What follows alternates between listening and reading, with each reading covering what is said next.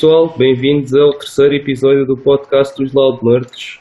Eu sou um dos vossos anfitriões desta noite, o Rafa, e comigo tenho à minha direita uma das metades dos Brothers of Distraction, o garanhão português, o fofinho lá de sítio, o sex symbol de pernas, Diogo Cordeiro. Como estás hoje? Eu até fico sem jeito com esta introdução, oh, Rafa. Ah, nem se, é, é, não sei. Bom, está tudo bem. Foi uma semana muito comprida, muito longa. Estou cansado, mas uh, preparado para mais aqui uma sessãozinha fixe com vocês. Isso é que é preciso. E cheio de moral. Bora lá. Já bebeste café? Estás preparado? Já vi café. Mas a esta altura do campeonato já não faz nada. Muito bem. Por baixo do Diogo, numa posição difícil de estar, temos connosco hoje o salta-caixinhas do CrossFit, o senhor da Margem Sul, o sultão do deserto, Telmivo. Como estás hoje, meu caro? Ainda não percebi a cena do deserto, mas está bem. Margem Sul. Margem Sul, mano. Margem Sul. Saltar a caixinha já vai para aí há um ano. É, pronto, aceita a piada. Tá, Como é que está-se bem, estás? não estou. Estou melhor que o Diogo, pelo menos. Eu não esteve a estudar noite e dia para finalmente acabar um curso. Ah,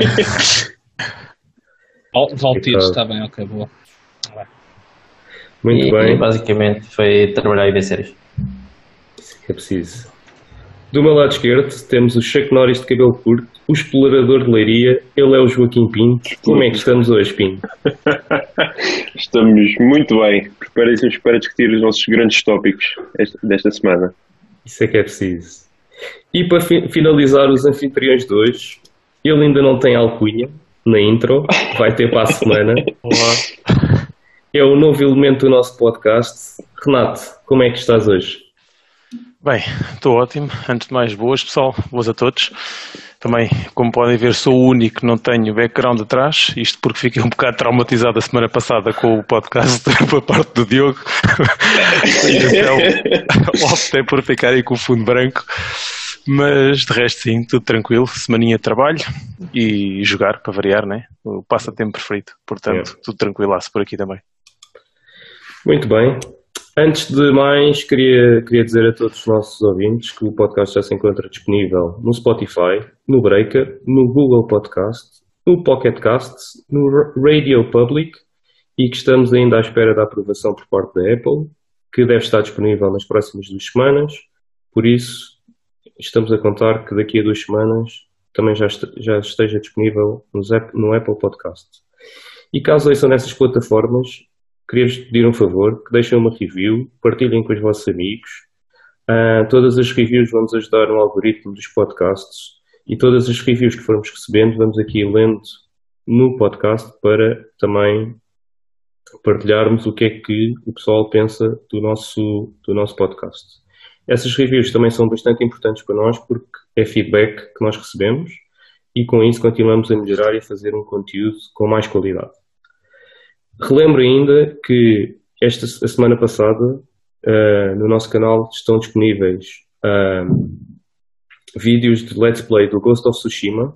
Também começámos um vídeo do NEC, revisão do vídeo do NEC em 2020, um jogo de 2013. Tivemos alguns multiplayers, como o Rank Company e o- e o Rocket League. E, e vocês perguntam-nos o que é que está planeado para o futuro?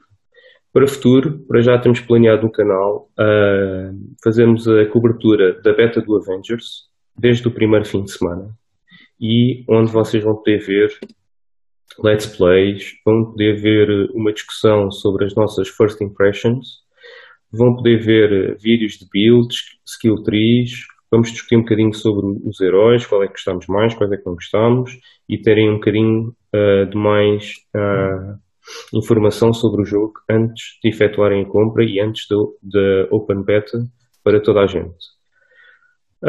Também queria-vos pedir para deixarem sugestões de próximos jogos que gostassem que nós metêssemos no canal, na, ca- na ca- na caixa de comentários dos nossos vídeos, ou no Twitter, ou no Facebook. Podem procurar por Loud Nerds e vão encontrar lá essa inf- informação toda. E já que tratámos de todas as, notas, as nossas notas prévias, quero só também de- deixar, eh, dizer-vos que o podcast hoje vai ter quatro tópicos, como é o costume. Vamos fazer a introdução do Renato, para que todos ah, conheçam mais um bocadinho do Renato. Vamos ter ah, review scores, o que é que nós achamos se faz sentido ou não em 2020 os sites continuarem a apostar em review scores e qual é que é o formato que nós mais gostamos. Jogos a 60 euros, como falámos o, o podcast passado, será que faz sentido? Será que é barato, caro? Quais é que é as implicações disso? E para acabar, para não ser só uh, sobre gaming, vamos ter também DC versus Marvel. O que é que a Marvel fez como deve ser e construiu o Marvel Universe e que a DC não está a conseguir fazer. E como já tratámos todas as nossas notas prévias, passo para o Diogo. Diogo, como é que foi a tua semana em termos de gaming? Não te estamos a ouvir, Diogo, tens que carregar no menu. Estás mute. Peço imensa desculpa. Pensava que tinha carregado. Evidentemente não. Uh, mas uh, esta semana não tive muito tempo de, de gaming, tive mais ocupado a estudar e não houve assim grande, grande tempo para dedicar ao, ao vício. Quero compensar agora nesta semana. Uh, tenho, tenho muito gaming em atraso, portanto vou ver se consigo avançar. É isto. Uma semana um bocadinho atípica para mim. O teu avançar a jogar PoE outra vez e fazer Não. a mesma coisa de sempre? Não, já acabei o PoE da Liga, estou despachado deste. Para a semana começo o Ghost of Tsushima. Uh, também tenho o DLC do Last of Us para acabar. Um, yeah. E ainda devo arranjar mais uma coisinha ou outra. Tenho o Witcher na Switch. o DLC está por acabar? Quando acabei o jogo, o DLC ficou por acabar. Certo. Ah, mas, mas já o começaste. Ah, não, não, não. Ah, ok, está ok. por começar. Dado, dado que é duas, horinhas, duas, três horinhas, vai ser todo seguido, à grande. Pois, É rápido, era o que eu ia dizer aqui. Yeah. Não vale a pena estar a começar aí e parar a meio. É fazer tudo Exatamente. seguido e siga. Ah, e também tenho o Witcher na Switch para, para continuar. Ahm, Estou muito no início, mas ah, é um jogo que também tem muitas horas pela frente. É. Muito fixe, vale a pena. Então, para a semana, ouvimos as tuas primeiras impressões do Ghost. Vai ser interessante também sabermos o que é que estás a achar. Ah, eu só jogo. devo começar na, na sexta-feira ou no sábado. Não quero saber. não Tens de trazer para a Oh. semana.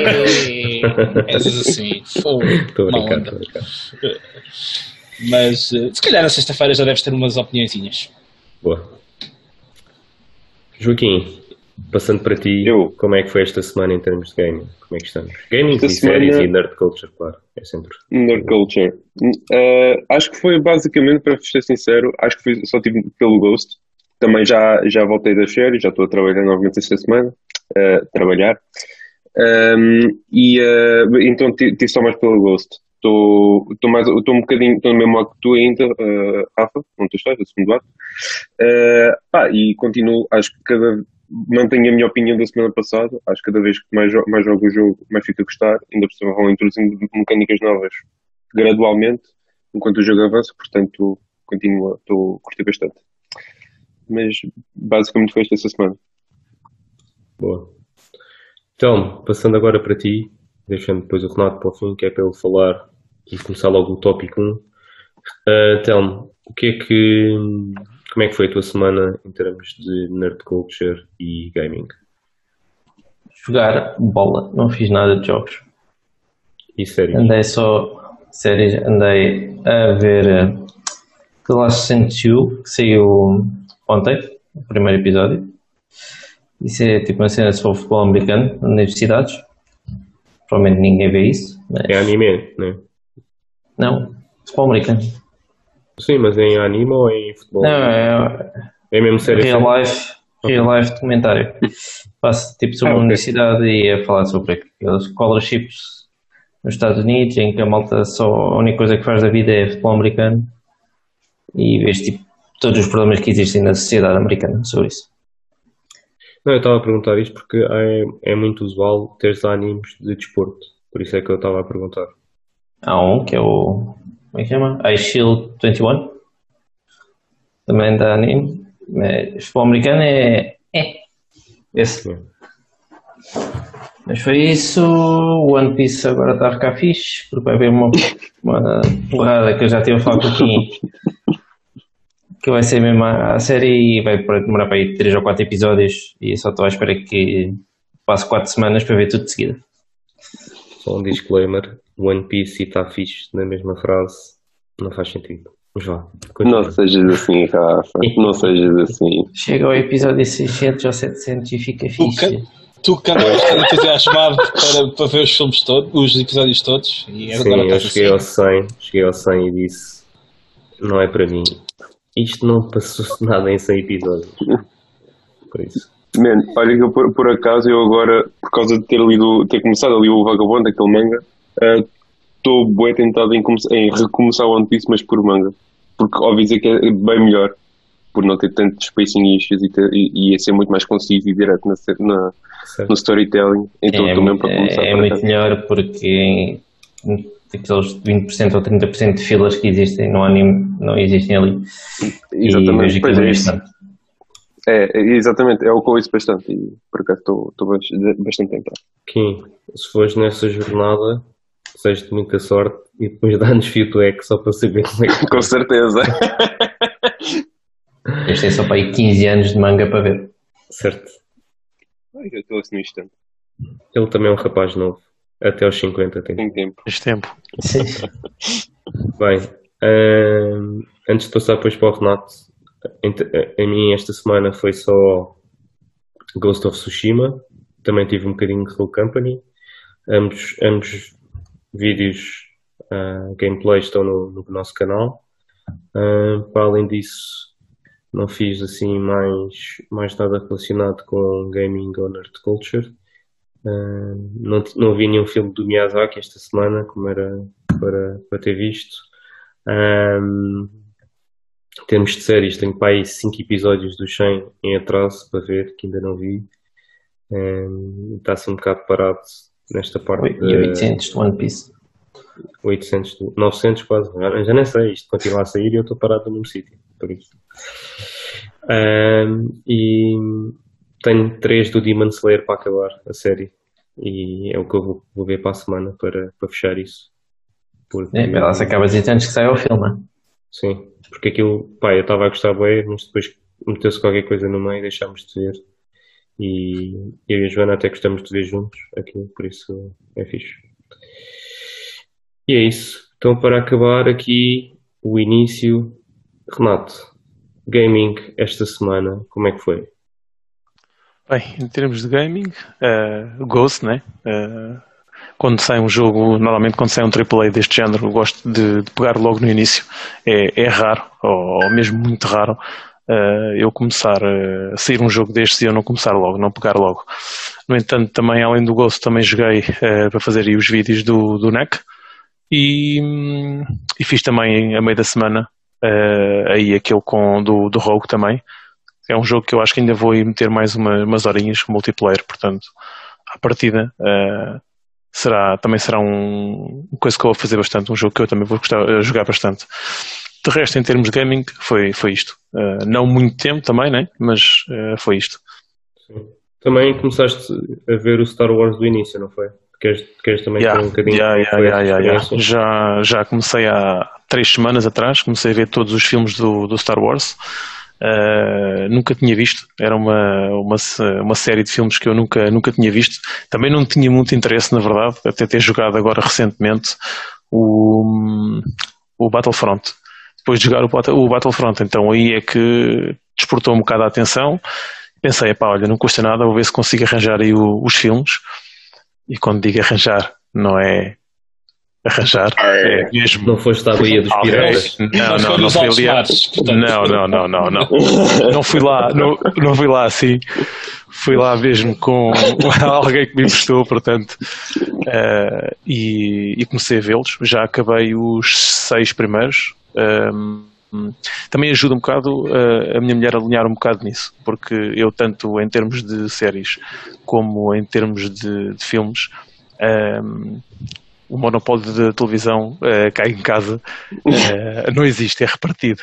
E então nós vemos eh, o que normalmente uma série que, que ela vê, eu também vejo, as séries que eu gosto ela também, também vê, portanto vemos as cenas assim um bocado acompanhados um, um com o outro. Eh, e foi fixe também ela alinhar comigo e, e temos visto também todos, eh, todos juntos. Falta-me agora o 7 e o 8 que tenho para ver, depois o 9 vou ter que arranjar também forma a, poder, a poder ver aí o, o, último. Mas foi, foi fixe, foi fixe, foi uma cena que eu gostei, não estava à espera, foi, até foi engraçado. Uh, não vou dizer que fiquei mega fã, até porque tem um bocado da tal fantochada que, que eu sempre considerei aquilo, daí nunca ter sido uma coisa que me chamasse muito, mas, mas sim, fiquei, fiquei hum, agarrado àquilo e vou, vou ver, uh, quero ver todos e quando sair mais alguma coisa relacionada vou, vou certamente ver. Yeah, foi fixe. Só uma curiosidade, viste aquilo por ordem do Mustache ou... Uh, vi, e, mas questionei, tal, é, foi exatamente okay. quando, eu, quando eu conheci, eu quando fiquei a conhecer que, que isso tinha yeah. saído pelo 3, 4, não, mentira, 4, 5, 4, 6, yeah, e depois tinham voltado atrás ao 1, 2, 3, falei com o Rafa e falei com outro amigo também que é fã de Star Wars e a opinião foi, foi unânime. Pá, vê por ordem cronológica, uh, dos filmes, não pelo que eles saíram, uh, porque vais, vais perceber melhor e, e, fez todo o sentido. Pelo menos para mim fez todo o sentido. Perdes o uhum. look I'm your father, perdes aí a, a emoção dessa, dessa parte, mas acabas por, uh, por ficar a ganhar, pelo menos na minha opinião. Até quem agora. Não, quem não conhece essa, esse, esse twist, vá, yeah, uh, yeah. tens uma experiência melhor que é ver o episódio 4, 5, depois 1, 2, 3, 6, 7, 8, 9. Yeah, Basicamente. Começas yeah. nos originais, tens o twist, vês a história para trás e depois acabas a saga. Basicamente. A única coisa que eu disse ao FNAT para, para ver pela ordem de 1, 2, 3, 4, 5 e 6, o único problema vá era. Eu acho que os filmes ainda estão porreiros em 2020, o 4, 5 e 6, mas nota-se algum em termos de grafismo e etc. e de efeitos especiais já se nota a idade, vá, vamos dizer não, assim. Nota-se, nota-se. Não é, não é fácil. Eu, eu, também estou a revê-los uh, e às vezes de, deixa-me um bocadinho fora da, da cena quando vês que claramente aquilo é um boneco. Yeah. Estás a ser? Yeah. Mas pronto, lá está. Eu, eu os, cenários, fã. os cenários estão bem da mal feitos. Eu, eu pura e simplesmente sou fã, portanto, eu, para mim isso é, pronto, é magia da cena antiga. Yeah, mas, yeah, já, yeah. mas vê-se, nota-se. Yeah, que aquilo já tem tipo 50 anos. Yeah. Yeah. Yeah. O Rafa também me disse isso a mim porque ele sabe como é que eu sou uh, em relação a, ao material gráfico. Eu sou mesmo bué, bué exigente com as cenas gráficas. Uh, eu sou mesmo um bocado tenho mesmo pancada com, com a qualidade gráfica. Um, epá, e então ele já sabia que eu, que eu ia, ser, ia ser um bocadinho durinho ter que voltar atrás e ver aquilo. Mas, mas acho que valeu a pena, sim. E ainda por cima os, os filmes estão em Blu-ray, foram remasterizados, portanto, é. estava uh, aceitável. Yeah, aceitável. Já, já umas poucas vezes que foram remaster, mas sim. Já, pá, não sei, isso não sei, estás a ver? Ainda bem que sim. Eu, quando os vi agora já estavam fixe. Sim, é aquilo é a edição que traz os seis ainda em Blu-ray. Yeah. E traz tudo numa caixa. Que é. Tene, porquê é que toda a gente. Eu, eu, também gosto de Star Wars, mas porquê é que toda a gente, antes de perguntar, gostaste de, de, dos filmes? Não, a pergunta é: em que ordem é que viste? Tipo, não interessa o resto, qual é a ordem só? Por acaso o Renato disse primeiro o que achou e depois a gente perguntou. Pois é que a gente perguntou, sim. Mas ele está a falar de vocês, ele não está a falar de mim. Mas, eh, não, ele estava a falar de toda a gente. Porque, por causa era um bocado É isso. Mas é, é para entender um bocado a perspectiva com que a pessoa foi ver. Exatamente, yeah. se gostou ou não, se o que é que, o que, é que achou. Mas e eu já tinha visto um no cinema, atenção, eu tinha visto um no cinema com o pessoal. Ah, yeah porque toda a okay. gente quis que eu fosse, pá, bora, vem, não sei o quê, aquilo dá para ver um filme assim separadamente, não perdes grande coisa, é pá, é treta, perdes claramente, agora depois de ter os outros todos, perdes, mas também cravaram comigo no cinema e eu fui. Uh, é o, o Rogue? Não, o Rogue é, é Force Awakens. Force Awakens, yeah. yeah. yeah. E, e curti, logo na altura curti, Uh, mas o mais engraçado é que esse não me fez voltar atrás e ver os outros todos. E agora, o jogar o Battlefront fez. Uh, se, se, bem que pronto, também sou a cena do gaming para mim uh, é, é bem mais tem bastante mais impacto do que tem propriamente séries e, e, e filmes. O gaming faz-me ir ver outras coisas enquanto os filmes e séries não, não me fazem ir à procura de outras coisas. Uh, e na altura não vi o filme no cinema e não tive vontade nenhuma de, de pegar nos outros, né? Mas agora com o Battlefront, sim. Muito bem. Vamos passar então ao primeiro tópico. Renato, podes fazer uma introdução um bocadinho sobre ti, sobre a tua história no gaming, quais é que são, qual é que é o teu jogo favorito, uh, algumas experiências, como, como nós fizemos no, no primeiro episódio. No primeiro, yeah. Bem, então é assim, como já falaram 20 vezes, eu sou o Renato, né?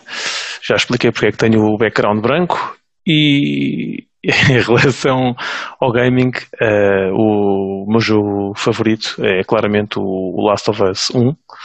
Um, já nisto do gaming desde o do Spectrum, portanto já venho lá muito de trás. Uh, passei por uh, Nintendos, uh, por Sega Saturns, Mega Drives, Game Boys, Dreamcasts, PlayStation 1, 2, 3, por aí fora.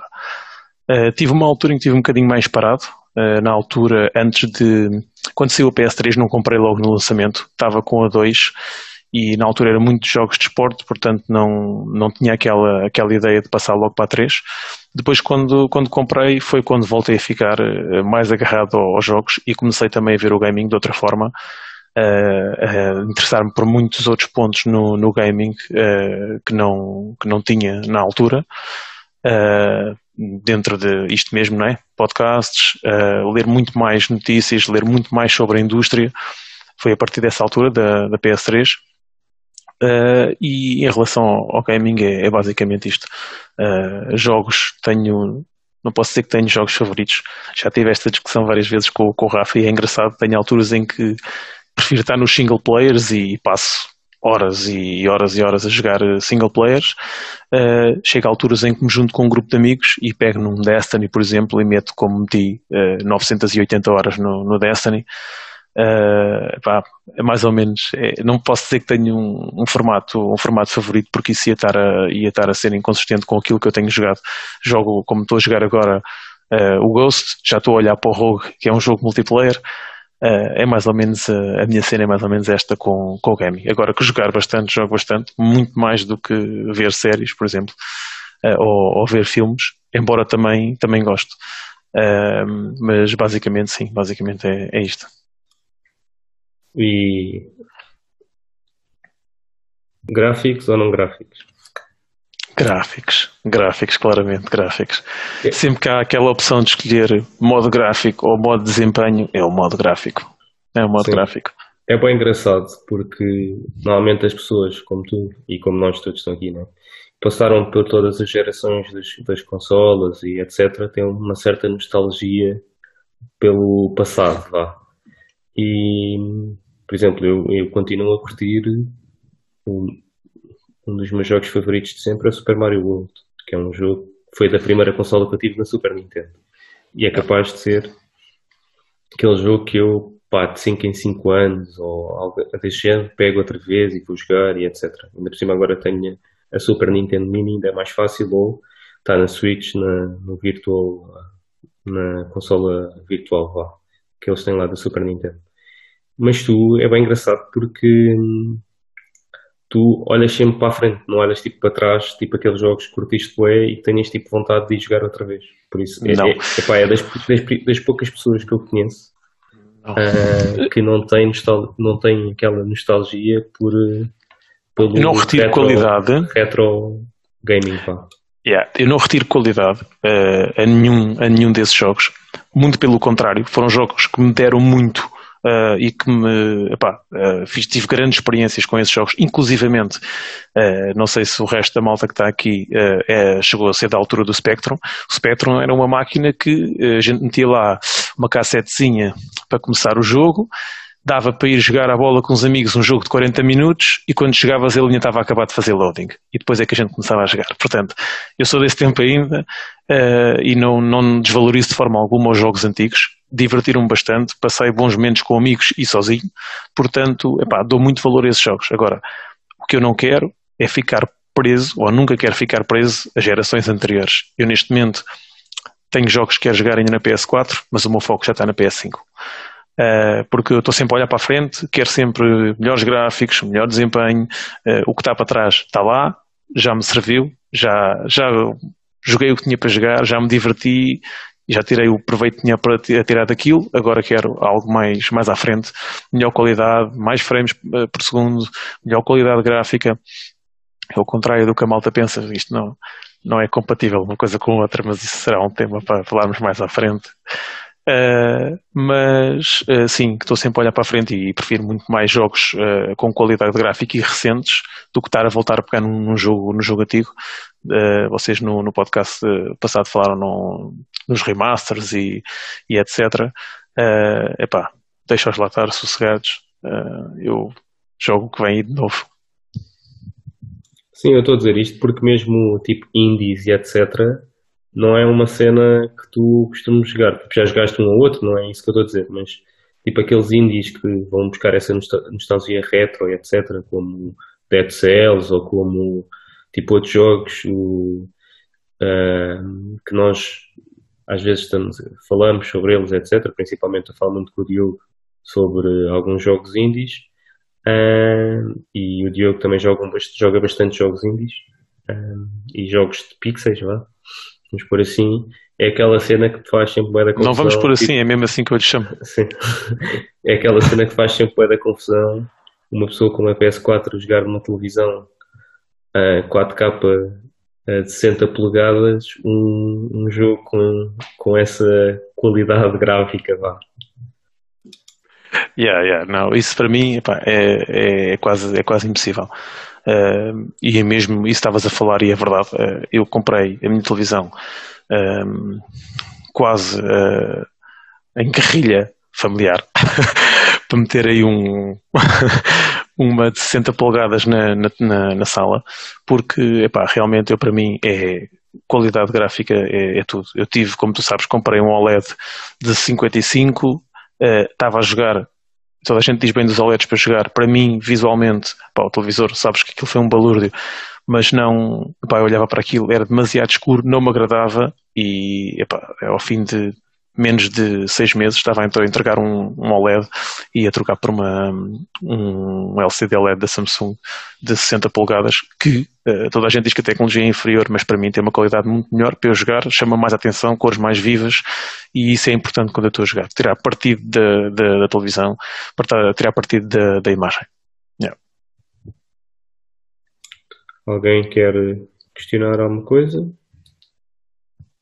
Eu ia perguntar estavas a falar dos, dos remasters, se nunca, quer dizer, se calhar também te, jogas tanto, jogas muitos jogos já, já tem tempo que nunca tiveste necessidade, mas nunca uh, houve assim nenhum, nenhum remaster que olhas para assim, eu por acaso nunca joguei aquele, se calhar até, se calhar até Yeah, Aconteceu-me na PS3, foi aquela fase uhum. que eu uhum. estava a dizer, em que tive um bocado parado entre a PS2 e a PS3, aconteceu-me isso, yeah. e houve alguns jogos que eu fui jogar, uh, que eram remastered.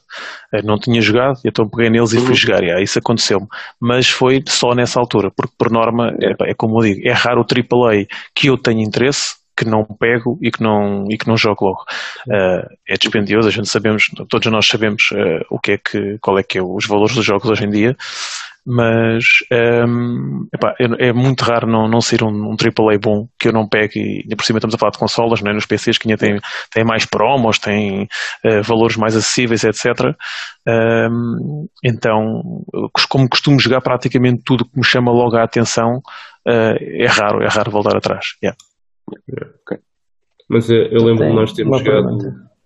Desculpa, Tom, só. Lembro de nós termos jogado, quem respondendo à tua pergunta, no lançamento da PS4 saiu o Tomb Raider, o primeiro, lembras-te? Remastered. E sim, nós chegámos sim. na altura a comprar para. Porque nem eu nem, nem o Renato tínhamos jogado na altura, até comprámos a meios e depois vendemos. Mas, yep. mas comprámos o Tomb Raider Remastered depois jogar um, na PS4 na altura, que era o primeiro. Yep. Na, aquele que tinha primeiro sido na Xbox e depois teve um ano sim, sair na PS3 e já saiu no final da geração da PS3, estás a ver? E eles depois fizeram um remaster para a 4 logo no início mesmo em 2013, né? uhum, no sim. início. Não, saiu em 2014, em fevereiro de 2014. O remaster. Yeah, o remaster para a PS4 yeah. e nós comprámos na altura esse para, para jogar, porque não, pá, comprámos coisas a PS4 no lançamento e tudo o que estava da 3 ficou yeah. para trás. E o GTA yeah. também aconteceu a mesma coisa, ou seja, nós jogámos a versão da PS3 e depois jogámos a versão ah, da PS4, mas não é um remaster, mas é como se fosse. Eles não quiseram chamar é como remaster, mas é, é como se fosse. Teve o mesmo Não, tratamento. eu esse, esse cheguei eh, porque, na verdade, nunca fui grande fã do, do GTAs. Eh, o primeiro GTA que eu joguei eh, foi no PC, ainda era com. Aquilo nem era isométrico, aquilo era mesmo 2D, acho eu. É top-down. Yeah, yeah. Ah. Um, ainda foi esse que eu joguei no PC e a partir daí nunca mais peguei, quer dizer, peguei na, na Playstation quando o meu irmão também jogava e ainda dei lá uns toques, mas uma coisa que nunca me chamou a atenção. E depois agora no 5, então uh, voltei a pegar, mas já na, na, na PS, na PS4. Telmo. A pergunta é, e Diogo provavelmente vai concordar comigo, é se queres qualidade gráfica, arranja um computador com um ecrã bom, tens melhor qualidade. Não Sim, é digo. verdade. É Esse é verdade. Race? em, relação, em relação a isso, já vi que. Desculpa, Diogo, continua. Diz, diz, diz. Não, não, não, era só isso. PC Master Race, não é nada. Ah, ok, ok. Bem, eu, em relação a isso, eu tenho eh, consola e, e sempre tive na, na, na PlayStation. Não tenho, não sou fanboy, de maneira alguma. Eh, sempre tive na PlayStation porque foi sempre o que fez mais sentido para mim eh, enquanto gamer, seja pelos exclusivos, seja pelos amigos, seja por outro motivo qualquer. Sempre foi o que fez mais sentido para mim. Não sou eh, anti, anti Xbox nem nada disso, não, não, não me revejo nesse tipo de guerras de, de consolas. Um, uma coisa é certa, para mim, PC, nunca tive um PC high-end ou um PC muito capaz, mas concordo plenamente, PC é PC, eh, muito mais capacidade eh, gráfica, os monitores fazem toda a diferença também. Um, agora estamos a falar de um gajo que é um mandrião. Eu um dia faço um streamzinho meu a jogar no sofá para vocês perceberem qual é que é o meu estilo de gaming. É deitadinho no sofá, com o comando na mão e olhar para a minha televisão de 60 polegadas. Assim é que eu gosto de jogar. Uh, pá, não gosto de estar sentado numa cadeira de gaming agarrado a um PC. Já tive também quando era miúdo, já, mas não é isso, neste momento não é essa a minha cena no, no gaming. Apesar de, como disse, pá, sem dúvida nenhuma, concordo com o Diogo e com, e com, com o Telmo, epá, sem, sem dúvida, é a melhor plataforma uh, de longe uh, em termos de, de, capacidade gráfica e de evolução, da forma de tu poderes continuar uh, a evoluir o teu PC e a modificar aquilo que queres mudar. Não, nada contra isso, concordo com vocês, apesar de ser jogador de consolas. Eu, o conforto é outro, eu percebo. Eu, yeah. eu, só gostava de comentar que tu és um daqueles gajos que eu, não, que, que eu conheço poucos, que é preferes o, o, grafismo à performance. Normalmente o pessoal que, yeah. eu, que, que eu jogo, yeah. que eu conheço, dá tudo mais o ênfase à performance, porque, pá, seja para ter mais FPS. Mas eu uh... assim vou dar um motivo sobre isso, mas continua. Não, não, tudo bem, tudo bem. Não, não, não, não, acho, não acho mal, nada, de, nada do género. Yeah. Apenas é, é, curioso, porque não, não é muito comum, é só isso. Yeah. Sabes que é assim, o desempenho. Uh, eu, eu, tenho um amigo meu que o Rafa também conhece, que é o, o Selva, uh, e, e ele é jogar FPS, a jogar jogos de terceira pessoa, seja o que for, o gajo é, é máquina, pronto. É o, sempre o, o gajo que está no, no topo da, das tabelas, uh, tem umas, uns dedos que até faz confusão, o gajo mexe mais rápido as mãos do que sei lá o que, faz bem da confusão. E nesse tipo de jogadores, jogadores com esse tipo de destreza, uh, esse tipo de cenas como os FPS, como o input lag, tudo isso faz completamente diferença. Eu, yeah. como um jogador, que me considero um jogador banal, de um, pá, para jogar, seja shooters, a, a única vantagem que eu consigo tirar uh, é a, a, capacidade de analisar os mapas e ser um bocadinho mais inteligente uh, do, que, do que os outros a jogar. Isto, se não tiver do outro lado, um gajo que tem 10 vezes mais rapidez de, de reflexos do que eu, que, que, acontece muitas vezes e depois levo grandes banhadas, não é, Rafa? Yeah. Uh, como levámos esta semana no, no Rogue Sim, Company. Estamos sempre, temos uma maldição neste momento no Rogue. Yeah. Não conseguimos maldição ganhar em stream, só offline. Yeah. e então é mais por isso. Uh, eu não ligo tanto ao desempenho. eu mostro yeah. depois, está bem? Aquilo yeah, para ver estatísticas. É, mas é por isso que eu prefiro uh, a qualidade gráfica ao, ao, desempenho. Acho que o desempenho normal uh, adapta-se ao, ao, meu estilo e à capacidade que eu tenho para, para jogar. A qualidade gráfica está sempre lá, portanto, é pá, uh, sim, opto pela, pela qualidade gráfica. É. Eu percebo, eu percebo. E já que estamos a falar de qualidade e de performance, que tal, Kim? O que é que tens hoje para nós para, para, para discutirmos. É de Qualidade e performance. Fogo, estes segways estão tão, tão top e estes gajos não aproveitam nenhum. Qual é que é o teu tópico? É que eu ainda É, fico a pensar se não faço isso, estás a gozar. Qualidade, O meu tópico, o meu performance. tópico, Go. o meu tópico é review scores. Se as, ah, as pontuações das análises no site, nos sites, nas plataformas de gaming, seja IGN, GameSpot, etc., interessam. Ou, ah, pronto. Pá, basicamente uma, uma coisa que, que eu, que, pá, que um gajo vai reparando ao longo dos anos é que a malta dá, sinto que a malta olha para os números, para os números das notas que o, que o, que o reviewer, pronto, que a pessoa que fez a análise dá, e vê aquilo como algo quase absoluto ou factual dentro daquela plataforma. Ou seja, eles pegam naquilo, vamos pe- pegar, por exemplo, numa, num jogo, numa série de jogos. Pronto. Por exemplo, um Uncharted 3, são em 2010, se não estou em erro, ahm, recebeu um 10 no IGN. Passado 6 anos, Uncharted 4 saiu, recebeu um 9. E malta começou, e malta literalmente dentro do IGN, por exemplo, começou a chorar. Ah, como é que é, ser, como é, que é possível o Uncharted 4 ser pior que o Uncharted 3? A malta olha para pronto, é o que a malta vê no site, é o que a malta entende, é o que a malta comenta. E não tem, não, não vejo sentido nesses, nesses comentários, porque em primeiro lugar, os, os reviewers, a pessoa que fez a análise, eh, são pessoas diferentes. E isso acontece, várias plataformas têm vários, têm vários eh, críticos que, que depois fazem a sua análise. Esses vários críticos têm diferentes perspectivas, como é óbvio. E então eh, vão ter opiniões diferentes. O- Uma, uma do IGN não reflete, não reflete a opinião de todos os críticos dentro daquela, daquela plataforma. Isto dentro do IGN, dentro do IGN como, como, noutro, como noutro site qualquer. Um, e sim que a sim que a malta não, tem, não tem esse tipo de, esse, esse tipo de esses aspectos em, em conta quando, vê, quando, quando pensa e quando vai ver as notas dos jogos. Eu pessoalmente eu vejo as notas como, como um indicativo do que é que aquele jogo pode, da qualidade daquele jogo, digamos assim. Ou seja, tipo, eu penso, ok, este, esta malta deu aqui, um, deu aqui um 9, aquela malta deu ali um 8, pá, ok, estou a perceber mais ou menos a cena, mas logo se vê. E já, porém, dito isto, já houve várias vezes em que, se calhar, pessoas erradas ou não gostaram do jogo porque não gostaram, ou não estavam habituados a jogar daquele género, em que deram pontuações menos positivas. E eu, das duas, uma, ou acabei por não jogar o jogo, ou adiei, ou simplesmente não, não o comprei na altura, e chegou, e se calhar chegou um momento em que tipo, olha, tem promoção, nunca cheguei a jogar, vou jogar. E curti bastante. Como, por exemplo, o, o Wolfenstein, eu, eu, adorei, eu adorei pelo menos o primeiro Wolfenstein, pá, curti mesmo bem, e eu vi que aquilo era tipo um, um 7, e tipo, para um 7 supostamente é um bom jogo, mas uh, pronto, é tipo aqueles jogos que se esquecem, pá, eu, eu adorei mesmo o jogo. Pá, outros como o Unity, o Assassin's Creed Unity, pá, teve aqueles bugs, mas eu curti, adorei tipo a história e o grafismo estava mesmo excelente mesmo.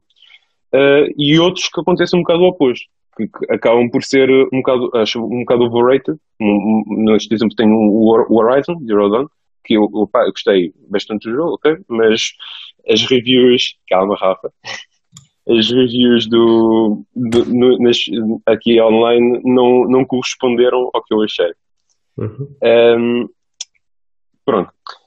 Isto, isto basicamente para dizer que ninguém pode considerar aquilo como um, um, absoluto. Tipo, ok, podem achar isso como, como, eu, como eu faço, ou seja, é um indicativo, mas pá, há que ter uma noção das coisas. Uhum. Uh, dito isto, também tem os seus pontos positivos. É que uma pessoa vai lá ao site, clica na review, vai ver o ponto e uh, imediatamente tem logo uma noção do que é que a pessoa achou ou não do jogo. Mas Isso posso é tipo... fazer só uma questão? Que claro. eu acho que é onde a malta falha bem. Tu lês uhum. a review ou tu fazes scroll eu até leio. ao fim e vais só ver o resultado. É que... eu, só, eu, eu só não leio, desculpa interromper, eu só não leio quando eu já sei que vou comprar o jogo. E só quero saber se a, se a pessoa gostou ou não.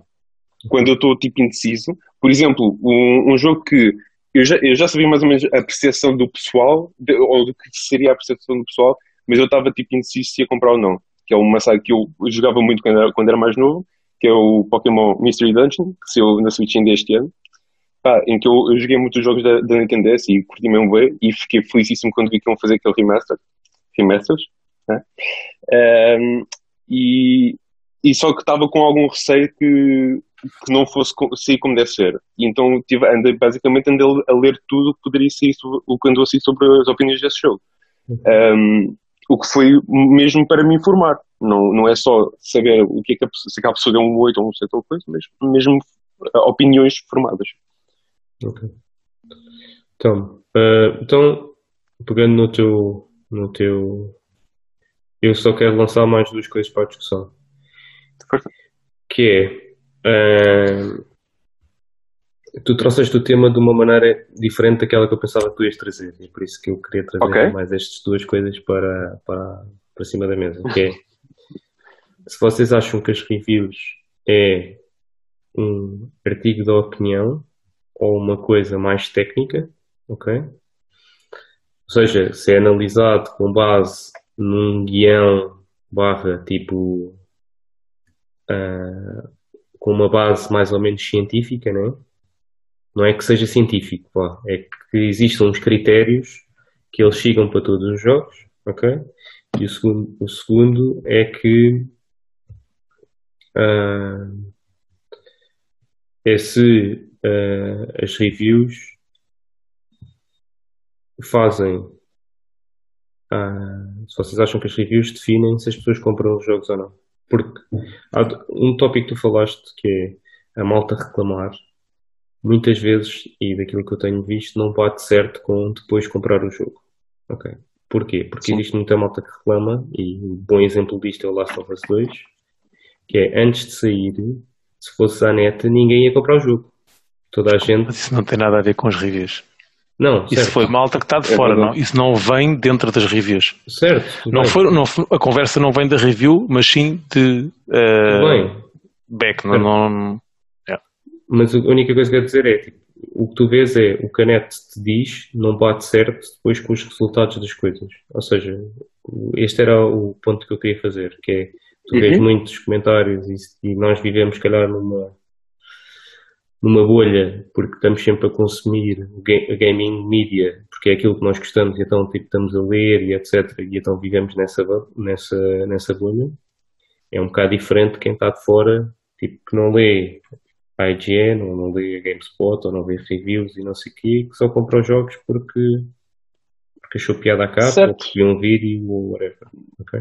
Mas, mas lá está, é, estamos a, essa é a malta que não vê e que não lê. É, nós estamos a falar da malta que de facto eh, certo, explora certo. Os, os artigos e, e, as análises. Era mais aí que eu, que eu, me estava, que eu me estava a referir. Que essa malta, como o Renato diz, tipo, a maior parte da malta, tipo, a indústria disto é, é enorme, a maior parte da malta não, não, não aprecia isto como, como nós e, e, outro, e outro pessoal, a este nível, né? Sim, sim, mas o que eu estou a dizer é que isso, às vezes leva as pessoas a tirar conclusões erradas, ok? Tipo... Estás a dizer que eu estou errado? Não, não és tu, mano. É, é que tira-te, leva-te a tirar, como tu vives nesta bolha sim, sim, sim. e tu estás dentro desta bolha, o que, que vive nesta bolha às vezes torna-se a nossa verdade. E não é, porque a maior parte das pessoas estão fora certo. desta bolha. Claro. É isso que eu estava a querer dizer. Claro, mas, claro. Mas pronto. Respondendo à tua pergunta e depois passando a palavra aos outros. eu acho que há dois pontos numa coisa, naquilo que tu disseste, que é as reviews. eu sigo, uh, não sigo as reviews de um site normalmente. E nunca tenho a minha decisão com base numa review. Eu normalmente sigo as reviews de pessoas que têm uma opinião dos jogos semelhantes à minha e que têm uns gostos semelhantes, uns gostos dos jogos semelhantes ao meu. Uhum. Porquê?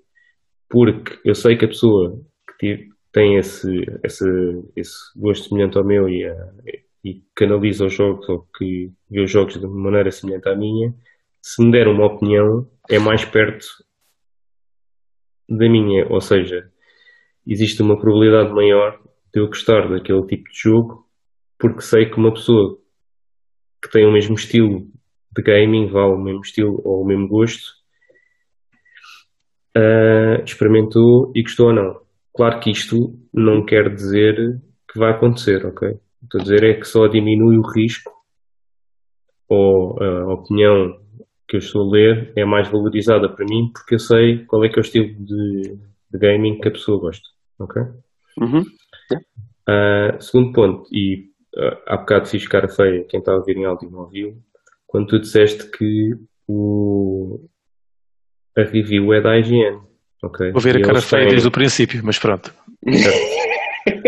a review é, a review é da IGN e eles têm ah, um review líder, vá, entre aspas, que revê a review e, que são, e as reviews são discutidas internamente, não é só o reviewer Eu acho que, eu acho que não é sempre.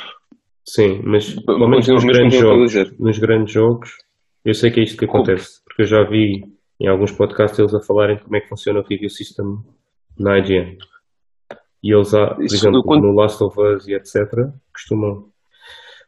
É o gajo que faz a review, depois apresenta. As reviews passam todas pelo Staple, Stapleton, ou o que é que é, que é o gajo, Dan Stapleton, que é o gajo eh, responsável pelas reviews na IGN. ok? Todos os artigos passam por ele e são validados por eles antes de serem submetidos. E as notas são discutidas com ele, por exemplo. ok? Isto é o que acontece na, na IGN. E Só- normalmente até, até deixa-me só acabar aqui, depois já te passo Sim. Normalmente até ah, quando há aqueles jogos mais críticos e há as dúvidas maiores, eles sentam-se dois ou três ou quatro, whatever, e discutem até chegarem tipo a uma conclusão. Ok? Uhum. Diz lá o que é que tu ias dizer, só para... Não, o que eu ia dizer, eu, há, existe eu sigo uma youtuber que trabalhou no IGN dur- durante três anos, saiu de lá o ano passado, se não, se não em erro, É, Eh, e ela também teve, é quem? Alan, Alana Pierce. Yeah. É eu Yeah. estava a pensar. Pronto, e ela, ela por acaso falou, falou nisso pá, relativamente há pouco tempo, ainda, ainda talvez o mês passado, ahm, em que ela deu o exemplo de- em que já estava, estava no, no IGN relativamente há pouco tempo e calhou-lhe a ela a fazer a análise do Mass Effect Andromeda. E ela disse que estava cheia de medo porque ela não estava a gostar do jogo. Eventualmente chegou ao final e deu-lhe um, um 6,5. E ela estava cheia de medo que eh, fosse, eh, fosse a, ma- a malta da- do, do IGN fosse ehm, pronto, fa- fazer challenge àquela pontuação e tal, e, que, e, e também da, da- do público né, nas redes sociais. Mas ela mencionou que no lado do IGN mencio, mencionaram pouco, pouco disseram da, da review dela e que, ah, e que mal, foi, mal foi revista. Simplesmente tipo, confiaram na- no, que ela, no que ela disse Uhum. e publicaram. Ou seja, o que eu quero dizer é que, ok, se calhar, se calhar o Andromeda não teve, pode não ter tido o tratamento dos jogos co- como tu estás a mencionar, se calhar tipo, Uhum. eles fazem isso com mais o, o, Last of Us, por exemplo, agora recentemente, e isso, Eh, mas não acho que seja assim tão, tão. O que eu quero dizer é que não, é, não acho que seja assim tão linear quanto isso. Mas o que eu estava a dizer é que aquilo acaba por ser a review do site. Ou seja, não, apesar de ser um reviewer a fazer, quando tu dás a Sim. cara, quando é o site todo que está a dar aquela, a nota, não é? Não é o reviewer. Certo, mas depois fores a ver, se fores a ver, porque eles têm os o podcast deles, o Beyond, em que depois são várias pessoas dentro do IGN a discutir porque, porque é que não gostaram ou gostaram do, do jogo. Certo, mas não, não, não discriminam a pessoa que fez a review. Seja, Não, não estou a dizer, certo, não estou a dizer que não que discrimina. Ah, Alana não, Pierce está a deixou de fazer reviews. Ela não faz, ela neste momento diz que não faz mais reviews. Está a ponderar que é não mais fazer mais reviews. Faz sim, agora. não é só. Não, mas eh, ela ligou tudo eh, Uhum. e, e ela de- de- deixou de, de querer meter-se na- nisso das reviews, até mesmo pelo, pelo feedback depois do, dos subscritores dela e, e da malta ligada ao, ao gaming. Mas os gajos, Uhum. da os gajos do Kinda Fun e a malta que eu conheço que usou de lado, depois deixam-se todas de fazer reviews. Eles não fazem reviews. Mas ela fazia, ela ainda fazia. E agora acho que foi com, ou foi com o Last ou foi com o Ghost que ela deixou, que ela já nem, nem, nem sequer eh, fez. E acho que a ideia dela é não fazer mais. Uhum. Mas pronto. Eu acho que, eu acho que as reviews, e respondendo à tua pergunta, são importantes. Mas Uhum. não são importantes o resultado. Ou seja, o que eu acho que é mais interessante nas reviews, e que eu acho que deviam continuar a existir, é o texto todo sem resultado. Porque muitas vezes há mecânicas que estão no texto que o reviewer não gostou, mas que para ti pode não ter impacto nenhum. Uhum. Estás a ver? Certo. E há outras mecânicas que o reviewer gostou bué e que tu podes pensar, epá, isto para mim não dá. Eu não, não gosto deste tipo de mecânicas nos jogos. Uhum. Por isso eu acho que os textos fazem sentido, as notas não. Ou seja, acho que faz sentido haver a discussão, acho que faz sentido haver um texto, estás a perceber? Uma review, vá, oficial do site, acho que não faz sentido haver pontuação. Uma review, afim, não é uma. É, é subjetiva, não é? Sim, é um artigo, para mim é um artigo de opinião. Para mim é um É artigo de isso, é opinião. isso. Não Sim. é, não Para é mim, sim. uma. Não é uma Totalmente bíblia, um artigo é, de opinião. Exatamente. Não é uma bíblia, não é algo concreto, é algo que uma pessoa avaliou e deu aquela opinião. Ahm, pá, mas a parte de tirar os cortes, eu até acho que até concordo contigo. Nunca tinha pensado muito nisso. Ah, mas até concordo contigo, Rafa, porque assim ah, não influencia a opinião das pessoas quando vão, quando vão, quando vão jogar aos jogos, quando vão comprar ou não comprar. Ah, por acaso nunca tinha muito pensado nisso, mas não é, não é má ideia. A minha é mais porque eu acho que a maior parte das pessoas, Diogo, que fazem scroll, veem o resultado e basam. Sim, seja, exatamente. Não é acima sequer- de 8, não quero. Acabou. Exatamente. Nem sequer analisam porque é que as pessoas não gostaram. Nem sequer percebem, tentam perceber o que é que, o que, é que as pessoas gostaram e o que é que não gostaram. Estás a perceber? E só com o review score toma uma decisão. E eu acho que isso é que Acho- está errado. Há, há- há sites que fazem aqueles os prós e cons e, e às vezes ajuda, tipo, olha, isto falam bem disto, deixa cá ver. Sim. E deixa cá ver o que é que eles têm aqui mais para cima no texto e se calhar investigam um bocadinho mais. Mas eh, nem todos fazem e às vezes, já. Eu, eu pessoalmente até, até curto. Ah, desculpa, tio. Interrompi. Não, força, força. Ah, ok, ok. Um, eu pessoalmente eu até curto de, de como a Eurogamer agora mudou a cena deles, em que eles deixaram tipo os números e passaram tipo a uma qualificação mais uh, qualificação quanti, uh, qualitativa, que é tem basicamente tem, vão analisar o jogo uh, e tem podem dar olha o, o tom foi abaixo ou não? Sim, então sim. Parece, sim. Mas já agora continuar. Ok, ok. Um, ok, estava a dizer uh, que a Eurogamer mudou, mudou, deixou os números, as review scores, e simplesmente agora quando alguém está uh, a fazer uma análise de um jogo, pode dar, tem quatro opções. Um, pode dar um selo a dizer a evitar, que é um- uma opinião negativa, pode não dar selo, que é uma opinião tipo um bocado mais mista, pode dar um selo, o selo a dizer recomendado e o selo a dizer obrigatório. Eu acho que isso aí, imagina, acaba eh, dá tipo logo uma impressão inicial do que, o- do que a pessoa achou o jogo, mas não uma opção, uma, eh, uma impressão eh, definitiva. Porque uma pessoa quando vê os números vê logo tipo uma coisa quase absoluta. Vê lá um 8, vê lá um 9, ok, aquilo é um 8, um 9. Enquanto que um, um recomendado é, mais, é algo mais subjetivo ehm, a interpretação. Pelo menos eu acho, e até curti tipo dessa, dessa, dessa abordagem deles. Eh, Agora, eu digo isto como uma pessoa que lê as análises independentemente disso. Não sei se isso funciona para a audiência que, que antes via os números, eh, via apenas os números, mas até foi algo, foi algo que, eu, que, eu, que eu apreciei. Deixa-me só dizer uma, mais uma coisa e depois deixo, se calhar, o Telmo ou o Renato falar. Uma coisa que Uhum. me faz muita confusão é a malta achar que um 7 é um mau, um mau número, quando uma, uma Uhum. nota vai de 0 a 10, ou seja, 7, tipo, não parece mal de tudo. É, é porque a malta está mal habituada. Há os muitos bons andam- jogos, há muitos, há muitos bons jogos que são sets, há muitos sets por aí. E a malta, te- então agora o standard, o mínimo é um set para a malta. Certo, mas não é, porque acho que se a escala é de 0 a Não. 10, e se nós estamos a usar a escala Certo. supostamente, né? um 7 Sim, sim. é 70%, vá, o equivalente. Pá, e quem me dera na faculdade ter passado a todas as cadeiras com 70%.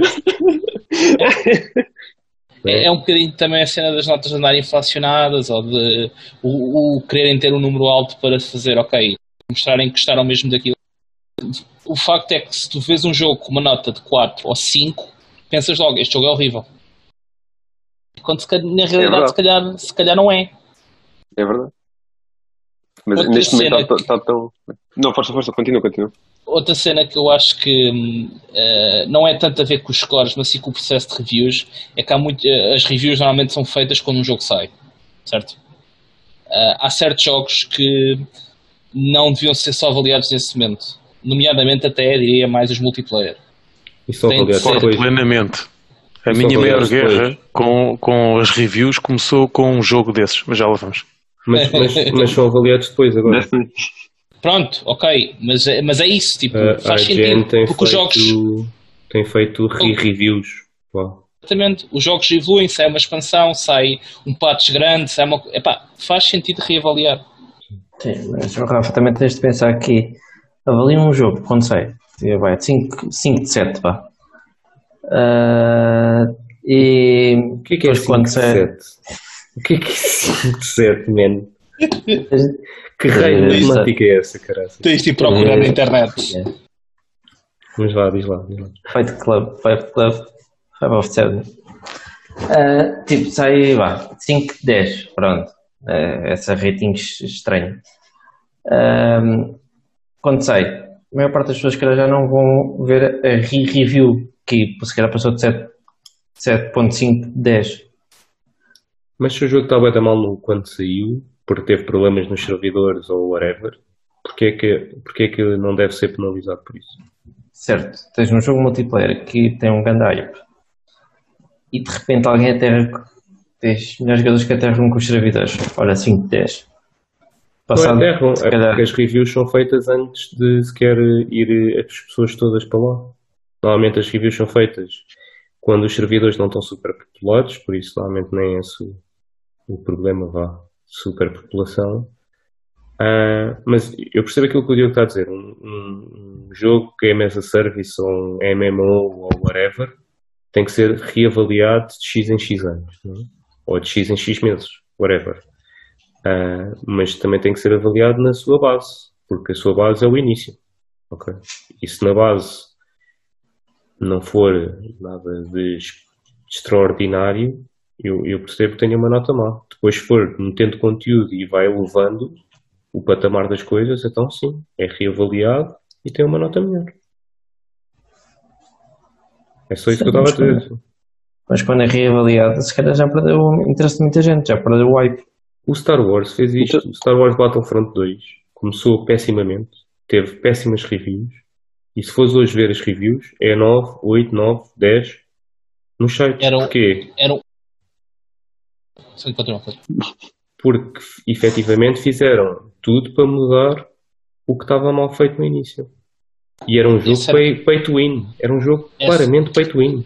Esse era um exemplo que eu ia dar, porque uh, o, o, o, feedback da comunidade dos reviewers foi tão, tão mau que a EA viu-se obrigada a desfazer muita coisa que tinham idealizado para o jogo, nomeadamente a parte do pay to win e com isso tudo só ganharam, porque o jogo agora está um, um FPS composto com tudo e mais alguma coisa. Eu acho que as reviews também fazem uma certa pressão nos developers, ok? Mas olha, tens um jogo que é o. Não sei se conhece o Elder Scrolls Online. Uhum, Quando saiu era, era muito mal. Aquilo era muito mal, era pay to win e aquilo era muito esquisito. Eu, não, não era pay to win. Eu, eu joguei o jogo quando saiu, joguei a beta. O jogo tinha problemas, bugs, nomeadamente, mas não era do pay to win. Era, era problemas da equipa que não, não, durante a fase de beta não priorizou as coisas como deve ser e houve muitos bugs que foram reportados e chegaram ao live. Esse foi o maior problema. Final Fantasy Online também, igual. É isto. O 14 o jogo era bom. O lançamento outra vez. Pois, mas agora o jogo foi todo refeito. E, Sim, e, e, e agora supostamente está com ratings de 8. Quem é que vai jogar isto Ficou, ficou tá cheio, um modelo freemium. Sim. Mas supostamente era o, o rival do WoW. E, é. Não, isso, isso, nunca, isso aí é, é aquelas conversas que nem vale a pena pensar nisso. Mas uh, o Elder Scrolls foi um, foi um jogo que sim, foi, teve, teve um, um launch mau, porque também era só um MMO a pagar, e lá está, não, não tinha conteúdo, não tinha nada para pagar, portanto sofreu. Uh, mas com, a, com o revamp que eles deram ao jogo, ficou um bom jogo. E a mesma coisa aconteceu com o Final Fantasy XIV, por exemplo, que agora é considerado um dos melhores uh, jogos que aí. É porque, é, é conversa de fanboy. Não, eu não joguei, eu não joguei nada ao jogo bola. Uh, aliás, eu, em breve vou começar, uh, mas dizem que em termos de conteúdo, em termos de história, em termos de mecânicas, o jogo está espetacular. Mas perdeu o hype inicial que ele tinha. Sim, sim, sem dúvida. Isso mas, sim. mas acabou por ganhar depois. Tipo, exato, é, mais, é uma consequência do, do, dos erros que a equipa cometeu. Eu, não, eu acho que isso é, isso, as reviews simplesmente os reportaram a acontecência. Às vezes não, não vejo mal nenhum nisso. Com o No Man's Sky, com o For exato. Honor, com o, o, outros jogos que começaram mal quer dizer, o hype era grande, começaram mal, porque tiveram problemas, por exemplo, o For Honor tinha um problema de ligação que era peer-to-peer, -peer, e isso era um problema grave do jogo na altura. E o jogo continua a lançar conteúdo e continua a ter malta. Se calhar tem mais malta do que teve no lançamento. Mas teve um período que, tipo, o Division não aconteceu isso. Mas olha que o For Honor teve uma cena um bocado diferente daquilo que, que estamos a falar. Porque o For Honor interessantemente, manteve sempre uma excelente base de jogadores, uh, mesmo com os problemas que, que o For Honor teve. Uh, e eu, eu fui um dos que me aguentei durante uma boa parte da, da altura dos problemas e sempre tive, nunca tive problemas de matchmaking, a base de jogadores também era, era bastante boa na altura, uh, e eu pelo contrário, depois o jogo, ao fim de algum tempo, quando eles começaram a melhorar, até foi depois na altura em que eu uh, abandonei, mas uh, pelo menos a base de jogadores aí foi diferente de jogos como o Final Fantasy e o Elder Scrolls, yeah. Sim, mas também tiveste o Division 1 que teve um grande pico, depois caiu e depois ganhou outra vez e acabou se calhar com mais jogadores de quando começou. E, e o Mas o Division foi momento, falta de conteúdo. E o Division 2 neste momento está a passar exatamente com o mesmo Division 1 passado. A itemização, o conteúdo está tá, tá fraquinho uh, e estão, a sofrer com mas pronto, a conclusão da minha, a minha opinião é basicamente as ratings não interessam porque é, é consoante a altura que fazem a rating que pode afetar o jogo podem fazer rating, passado se calhar um mês ou dois fazem um patch que mete, fazem o revamp de um jogo e o jogo fica bom e se calhar só fazem rating passado seis meses. Certo. E jogo. Mas aí, quando é que tu fazias o é rating? Quando é que tu fazias? Sei, quando o meu Fantasy League funcionasse, é o que me dá jeito. Ah, pois, porque tens tipo más pontuações no Fantasy League, não é? Então. A Ubisoft é uma miséria este ano. Não escolhes bem o jogo e depois olha. Estou meio da tabela. Não está mal de todo. Sim. Mas Renato, queres acrescentar alguma coisa? Ah, olha, eu em relação ao, aos scores, bem, tu sabes a minha opinião em relação aos scores, uh, mas eu utilizo um bocado uh, cenas uh, que utilizo no resto de, de fora do, do gaming para analisar as reviews. As reviews para mim pá, contam bola. Pronto não ligo nenhuma às reviews. Nem ao que está escrito muitas vezes, nem aos scores. E isto não é por não dar valor ao, ao trabalho que, que, as pessoas estão a fazer. A questão é muito simples. Uh, vou dar um exemplo prático. Eu, quando vou comprar um carro, não vou ler uma review de um carro. Eu entro dentro do carro, eu conduzo o carro. Se eu gosto, gosto. Se não gosto, não gosto. Só eu conduzindo o carro é que eu sei se é bom ou não. Ok? Uh, posso, podem-me dizer, o carro é bom, o carro é isto, o carro é aquilo, mas só eu pegando no carro e conduzindo é que eu vejo se ele é bom ou não. E nos jogos comigo funciona da mesma forma. As pessoas podem ter a opinião que elas quiserem. Eu posso ver um jogo que tem muita má, uh, tem muitas más reviews. Uh, epá, ninguém gosta daquele jogo e eu posso pegar no jogo e tirar a grande partida daquele jogo e me divertir a jogar aquilo.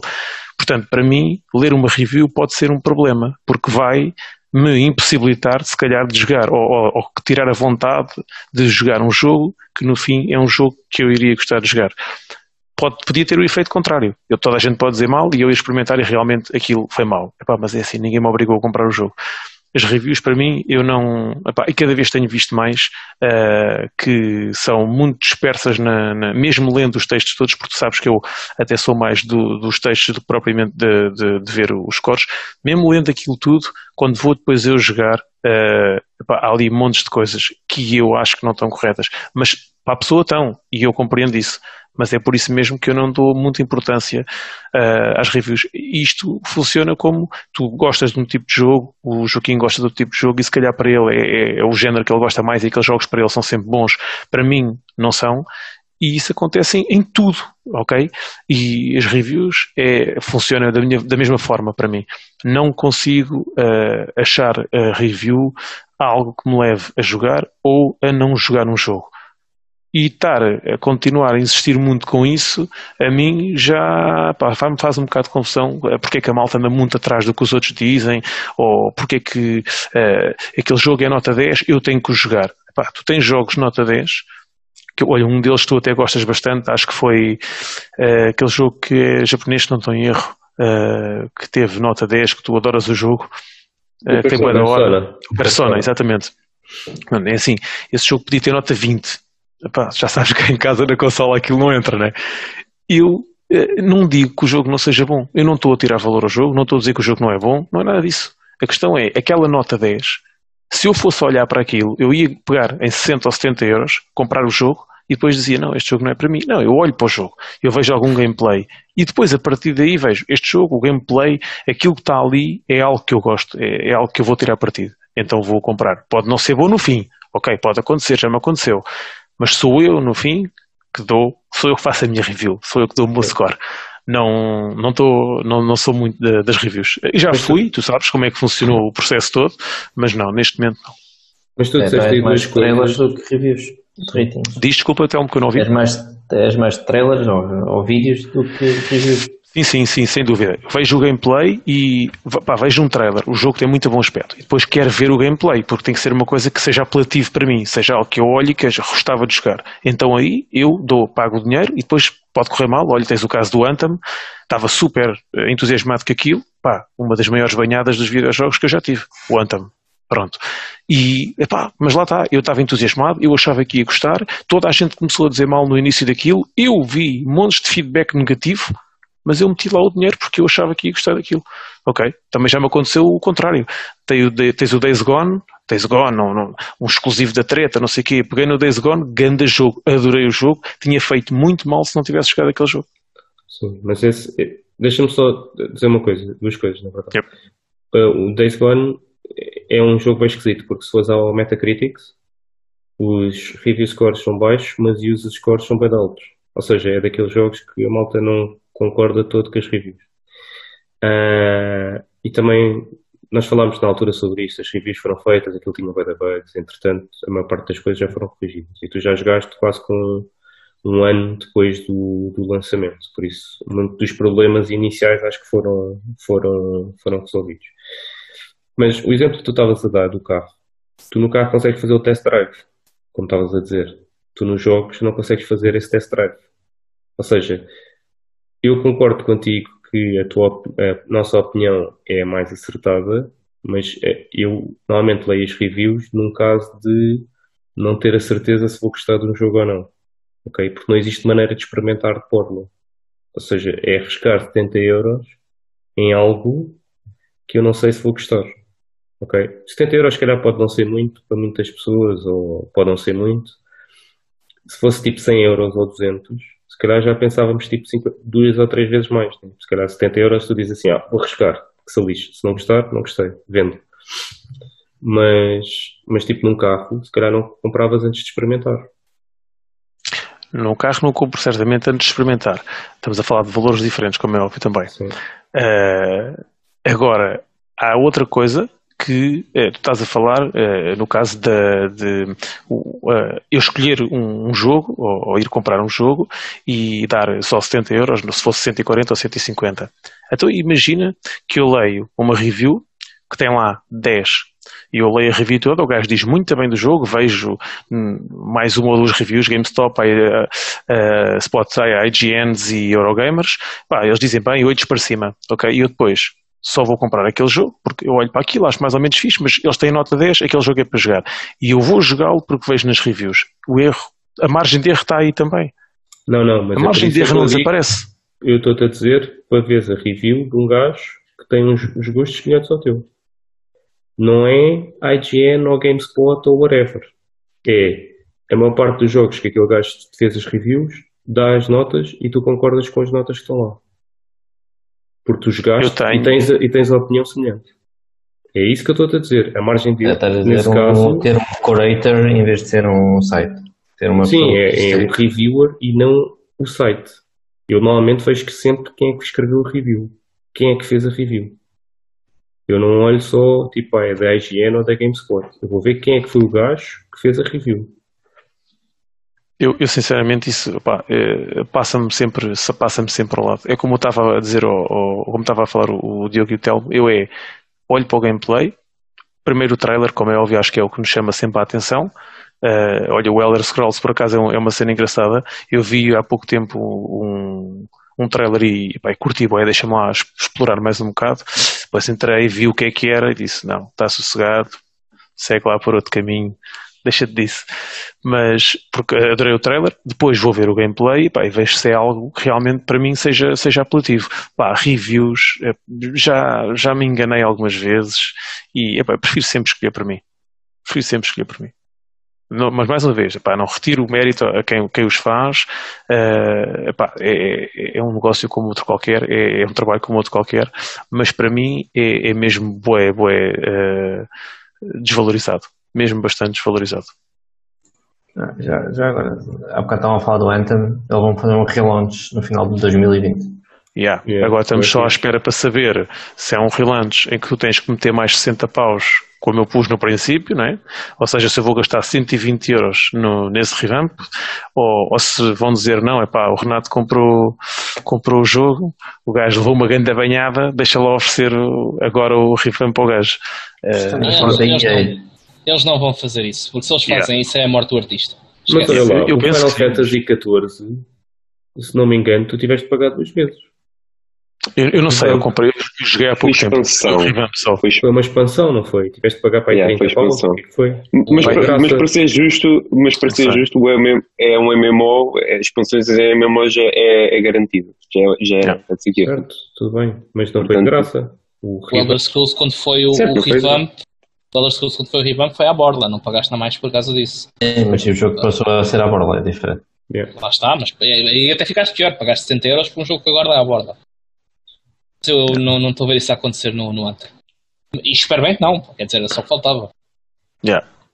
E Mas é, Também- é, eu também o comprei, eu também o comprei, também tive exatamente o mesmo feeling que tu. Temos ali uma mecânica de jogo espetacular que foi extremamente mal aproveitada.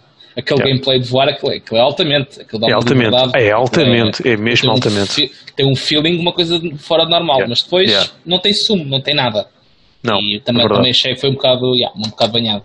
Eu joguei a mesma dungeon centenas de vezes, porque aquilo era a cena mais fixe que havia, que era a da aranha, uh, Spider's Lair, ou lá como é que era o nome da, da, da Stronghold, e, epá, e só joguei aquilo, ba- basicamente só joguei aquilo, porque o resto era mesmo meh. Também não consegui jogar o resto, o resto estava tudo bugado. Também. Yeah, yeah, também, também. E já que estamos a falar de banhadas e de dinheiro mal gasto, aproveito para introduzir o terceiro tópico, que é hoje em dia os jogos custam 70 euros ah, e têm custado os 70 euros. Pá, tem sido o mesmo valor desde o início da PS4 e antes na PS3 pá, estava nos 59 ou estava nos 60 euros. Ou seja, os jogos não têm evoluído em termos de custo, é inflação. é? Temos tido os mesmos preços ó, nos últimos anos, nos últimos 10, 15 anos, com o mesmo preço. Até diria que os jogos hoje em dia são mais baratos do que eram há 20 anos atrás, na altura da Super Nintendo e etc. ok? Nessa altura até havia jogos mais caros do que, do que o preço que eles custam hoje. A minha questão e o meu debate vá, é se continua a fazer sentido mantermos o mesmo preço e quais é que são os problemas que advêm deste preço. Porquê? Porque eu acho, primeiro, acho que devia de haver um, um price range diferente consoante o tipo de jogo. Nós estamos muito presos a ser sempre 70 euros, 70 euros, 70 euros e não usamos outros price, price, pricing ranges. Na minha opinião, devia de haver diferentes preços, ok? Tipo, um usar mais os computador. 40 euros, Isso usar os parece. 80 euros. Hã? Compra um computador para esse range. Não há muito, mano. Os jogos normalmente custam quase todos o mesmo, o mesmo, o mesmo preço. É, Usa price 30 ranking, sempre. vais a, a- às baías dos piratas, assim, meio, meio, meio válidas, vais buscar os jogos mais baratos. Ah, As que são válidas. certo. Existe uns, um, devia de ser explorado Jack mais. o- Sparrow. Yeah. Devia de ser explorado mais o pricing range de- dos, dos jogos, na minha opinião. Ah, e o segundo ponto é estas cenas todas de microtransações, Battle Passes, DLCs, ah, ah, as boxes que tu, tu abres para cosméticos e outras coisas, é, na minha opinião, uma das razões que faz com que ou seja, eles não pagam, não aumentam o preço dos 70 euros, mas nós saímos prejudicados porque depois, quiseres sempre mais conteúdo, tens que pagar o extra. Porquê? Porque também eles têm que fazer mais algum dinheiro de alguma forma. Ou seja, como eles não. O custo de um videojogo, hoje em dia, é, está nos, nos, no custo mais caro de sempre. Eu li uma cena, foi do Last of Us 2, ou o que foi, em que o diretor da Sony disse que no futuro os jogos não podiam custar tanto como custaram aquele. Ah, vai chegar um momento em que os jogos vão ter que não vão poder imprimir tanta qualidade porque essa qualidade é demasiado cara para depois o revenue que eles conseguem fazer com o preço atual dos jogos. Ok? Porque o, o voice acting é caro, ah, porque começas a ter jogos que são quase produções de filmes, né? E E tens de ter o dinheiro depois de volta desses jogos, né? senão não, não dá. E o preço, este preço dos jogos, na minha opinião, também prende as, as editoras e as, as produtoras a não criar e a não arriscar tanto. Porquê? Porque o custo é tão alto neste momento que um novo IP ou tentar uma ideia pode não ser, pode ser o fim da, da, da empresa. Nós já vimos no, no passado eles tentaram lançar novos IPs e depois tiveram que ser comprados ou fecharam ou whatever. Se as coisas não correrem bem, pode ser o fim daquele estúdio, porque é efetivamente muito dinheiro investido que depois pode não ter o retorno de, das vendas. E é isso. Queria saber qual é que é a vossa opinião e abro aqui o debate. Uh, relativamente ao, ao Last of Us, eu acho que tipo, esses casos uh, desse mais AAA e neste, especialmente nesse caso em específico, uh, imagina, o, a, a Sony por definição dos exclusivos já, já inve, investe mais dinheiro do que o, o que vai devolver, o que, o que vai ob- obter de volta uh, nesses jogos, porque esses jogos é, é mesmo é só para a malta querer continuar na PS, é manter- é manter-se preso ao sistema porque vai ter aqueles jogos fixes um, que, a- que que a malta gosta.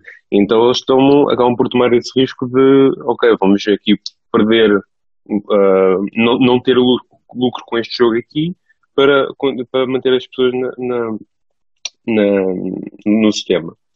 Uh, mas pronto, isso é, isso é mais nesse, nesse caso específico, porque sim, uh, os jogos andam a, ficar, andam a ter mais- cada vez mais custos. Um, dito isto, eu não, eu não me opunha a- ao aumento de preço do, dos 60, de, a aumentar para de 60 euros. Falou-se agora ir para, para, para 70 ah, no, nos jogos da EA, agora recentemente. Não, foi da 2K. Ah, Foi os do, sim, sim, do exatamente. NBA, 2K20 ou o que é que foi? Exatamente. Yeah, é verdade, é verdade, exatamente. Ah, que, pronto, aí começou, começou aqui o debate. Pá, eu, eu não acho mal, eu percebo, como, como tu disseste e bem, os jogos ainda vão ficar cada vez mais caros, cada vez mais tempo, mais tempo de desenvolvimento para, para as pessoas fazerem o que, o que bem querem fazer com aquele jogo ah, e, e precisam de, sustento. Ah, Esses jogos não é mais termos de desenvolvimento. É mais AAA. Não, Eh, exemplo, desculpa. eu estava da NBA, é tipo licensing, que eles têm de ter eh, os logs e tudo, isso é valor de hoje agora. certo, certo também. É tipo o FIFA não tem as Juventus porque saía caro e porque tem parceria com o PES e cenas desse género. Eles têm também, esses jogos de esporte depois têm esse problema que tens de pagar o licenciamento para usar os trademarks. de- E se calhar os jogos saem todos antes, são 100 euros e não têm grande evolução, mas tens as licenças por pagar. Sim, sim. É, é, são outros custos. são outros, outros custos. Um, mas pronto, continuando, tipo, não, não, não vejo mal, eu não me, não me importo para, para, de pagar mais para continuar a, sustentar esses, esses projetos. Um, mas pronto, isso também vem, vem do, de, uma, de uma posição, da minha posição que, não, que estou confortável em gastar esse, esse dinheiro extra. Se calhar outras pessoas não se sentem mais à vontade, não estão tão confortáveis, se calhar já não, não estão tão dispostas a isso. Aqui há uma coisa que é, além de, de, de estares ou não estares confortável, eu acho que mais importante uh, do, que, do que essa situação, porque essa é uma análise que é pessoal, não é? Mas certo, além, além dessa, dessa análise, o mais importante é mesmo ver uh, se o, o, lucro que eles estão a fazer é suficiente para manter os jogos neste preço ou se realmente, uh, como o Rafa uh, falou, e é verdade, estamos a falar de, de, uma indústria que não aumenta o, o seu maior bem uh, há alguns anos, né? os jogos começaram a PS4 com o mesmo preço e estão agora ao mesmo preço, 7 uhum. anos, e, e, não vamos andar mais, isso podemos andar mais para trás um bocadinho até. Uh, portanto, uh, eu acabo por perceber que alguns, alguns jogos tenham, alguns produtores tenham que fazer isso. Não, por certo. exemplo, já temos que olhar depois para o reverso da medalha e dos aproveitamentos que existem, que é depois jogos como o Destiny, não é? que vendem, se forem vendidos, por exemplo, pelos mesmos uh, eh, 80 euros, vamos supor agora 80 euros que seja um jogo novo, porque estamos a falar de 70 euros, mas 70 euros é o que já custa um jogo na PSN. Ok? 69,99. Uhum. Sim, Portanto, vão passar para 70. Sim, está bem, mas, uh, mas eu, eles lá pagam, eu pago cá, eu pago cá. Não, mas o aumento, um jogo... o aumento que o, Kim estava, o Joaquim estava a dizer é nos Estados Unidos eles passarem de 59,99, que é o hum. preço que pagam atualmente, para 69,99. Mas achas que isso não se vai refletir cá? Não, vai. Vais passar de 70 para 80. É isso. É isso que eu estou a dizer.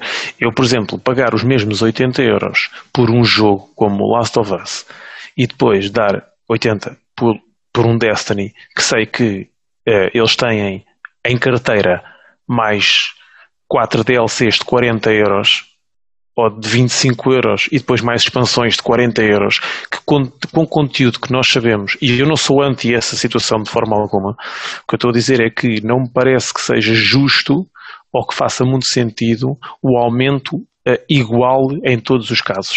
Pronto. Acho que há jogos tipo, como jogos que não, já nem falam dos free to plays, que esse aí é um modelo completamente diferente, né?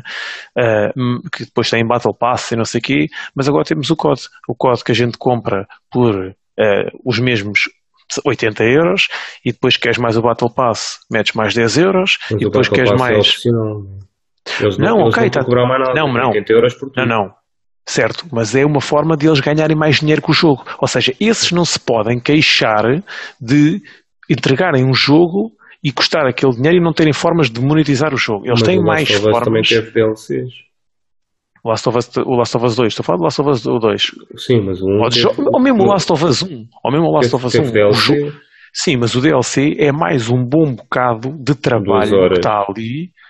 Duas horas. Eu, eu, assim, isto é, tu jogar é sempre mais rápido do que eu, não sei. Não, não, mas o DLC, o DLC é bem da pequenino, mano. É, é, é mas, pequeno. seja como for, é mais trabalho que tu sabes que aquilo não é fácil fazer um jogo daqueles, né? A gente sabe.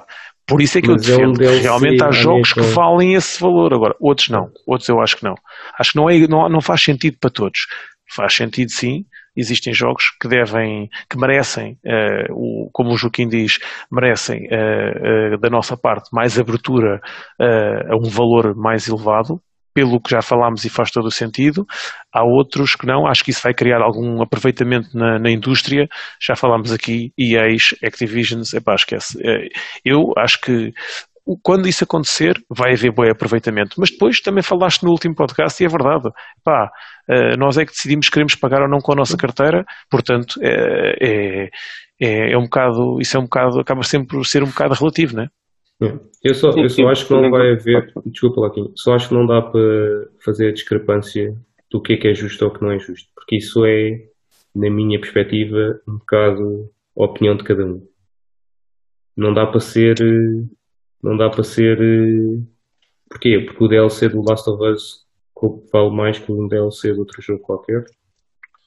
Mas tu te, a cena é que tu também tens de pensar que há que é muito mais barato produzir um mapa no Call of Duty ou mas dois mapas no Call of mapas, Duty. Não pagas pelos mapas? Não pagas, não pagas agora, mas sempre pagaste. Certo. Sempre pagaste DLCs. Agora... Eu, sempre, eu, enquanto jogador de COD, sempre paguei DLCs. Não, é? não pagas agora porquê? Porque tens o Battle Pass. Porque eles são, foram é inteligentes. Nós não podemos só ver o que eles nos dão, nós temos que perceber o que eles nos cobram. Porque isto do que te oferecem, isto é tudo muito relativo, ninguém te oferece nada. A Activision não oferece nada a ninguém.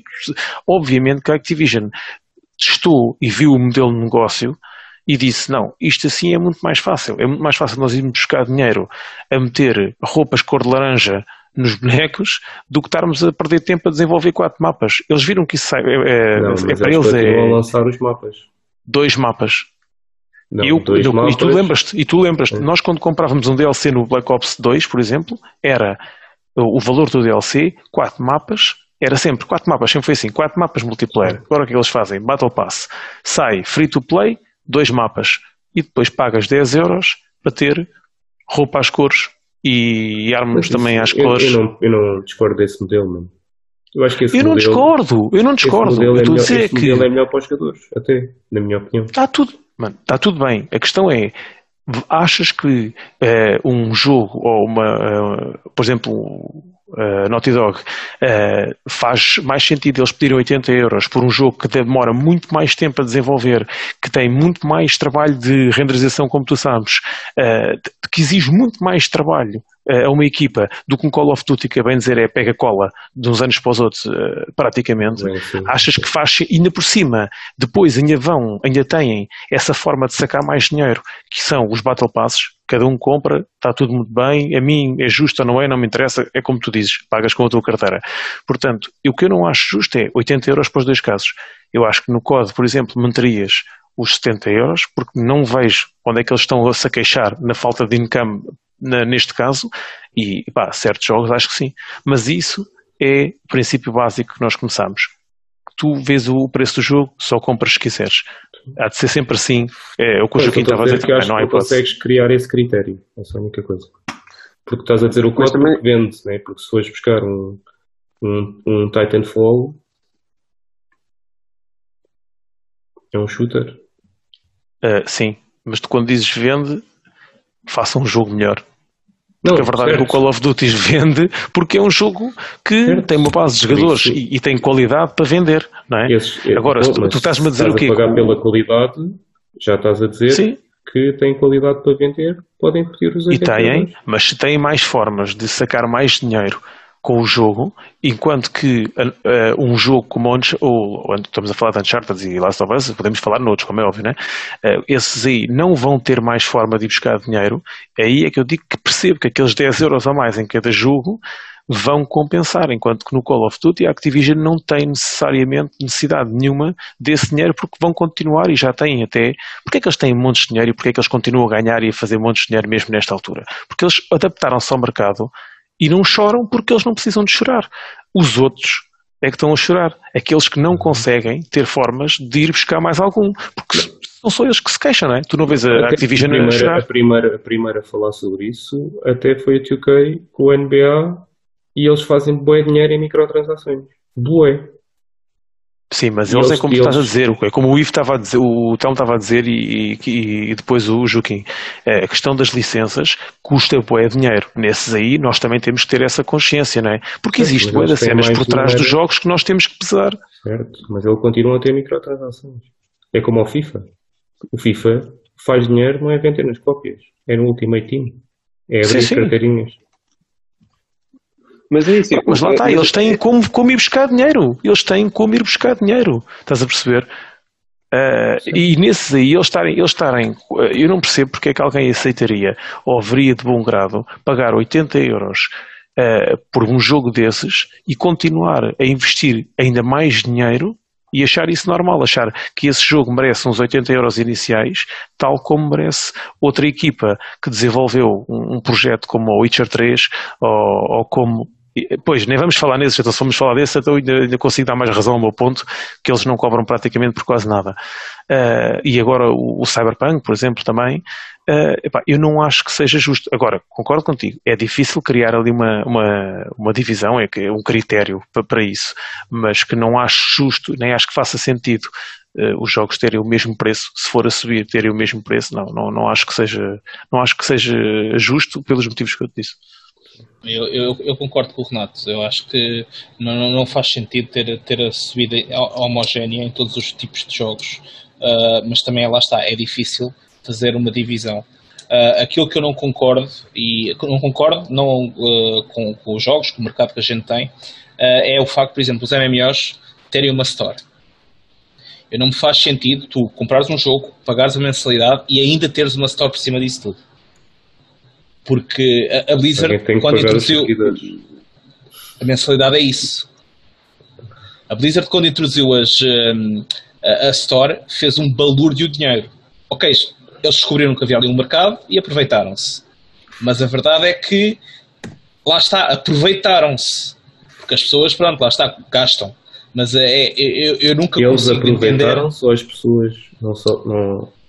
É que está a questão, mano. É, é um bocadinho dos dois, quer dizer, as pessoas não, não resistiram e eles também souberam que as pessoas não iam resistir, portanto é um aproveitamento, na minha opinião. Então, mas uh, é porque as pessoas querem, né? Yeah, eu não percebo isso, como é que é as empresas aproveitarem-se. As empresas têm que vender. Não existe gaming sem vendas. Mas eles já estão a vender. Não, certo, mas não existe gaming sem dinheiro. Não existe inovação certo. sem dinheiro. Mas aquilo, aquilo que eu quero dizer o é. O maior objetivo é, deles é profit. É, é, é, um bocado, é um, isto é um bocado a culpa dos, das pessoas entrarem nesse esquema, que é andarem a pagar 10 euros por um, um cavalo virtual, pixels, uh, e pronto, é, é, e ainda pagarem os 15 euros mensalidade, estás a ver? Eu, para mim, é a parte eu discordo. Então, claro, mas é não estou a dizer o contrário, não estou a dizer o contrário. Mas, pode, pode dizer o mesmo do Battle Pass e cenas mesmo. E exatamente, é também coisa. digo o mesmo. É. E também digo o mesmo. Ok, ok. Uh, porque no fundo, uh, este, lá está, foi o que o Renato disse. As, uh, essas essas companhias mudaram o modelo de negócios para, para verem que tinham ali uma oportunidade e de muito negócio. bem. Pá, mas, certo? Mas, mas não, assim, não tem nada contra, mas na minha opinião não faz, não, não é uma cena que faça uma, bate uma coisa com outra. Se fosse um então, free to play, se fosse um free to play ter uma história, etc. Pá, claro, faz todo sentido. Free to play precisa de dinheiro. Pá. Isto, é, assim, essa, é, tipo, é, o meu problema é este. É assim, uma, uma tipo, coisa, deixa-me deixa só perguntar uma coisa. E se um jogo que for 5 horas de jogo, se fosse 70 paus, olha, vou dar um exemplo. O, last, o Uncharted 2 eu demorei 8 horas a acabar, ou 7. Uhum. 60 paus, 70 paus, vá. Já acha justo? Lá está, aí não, não acho, porque é muito pouco tempo para esse conteúdo, apesar de se calhar ter sido um jogo bom, não sei. Mas lá está, isto é aquela cena da divisão de preços, arranjar aqui uma lógica qualquer, que não é fácil, depois as, as empresas também vão perder dinheiro com isso, e obviamente elas não querem, mas uh, eu não acho justo isso.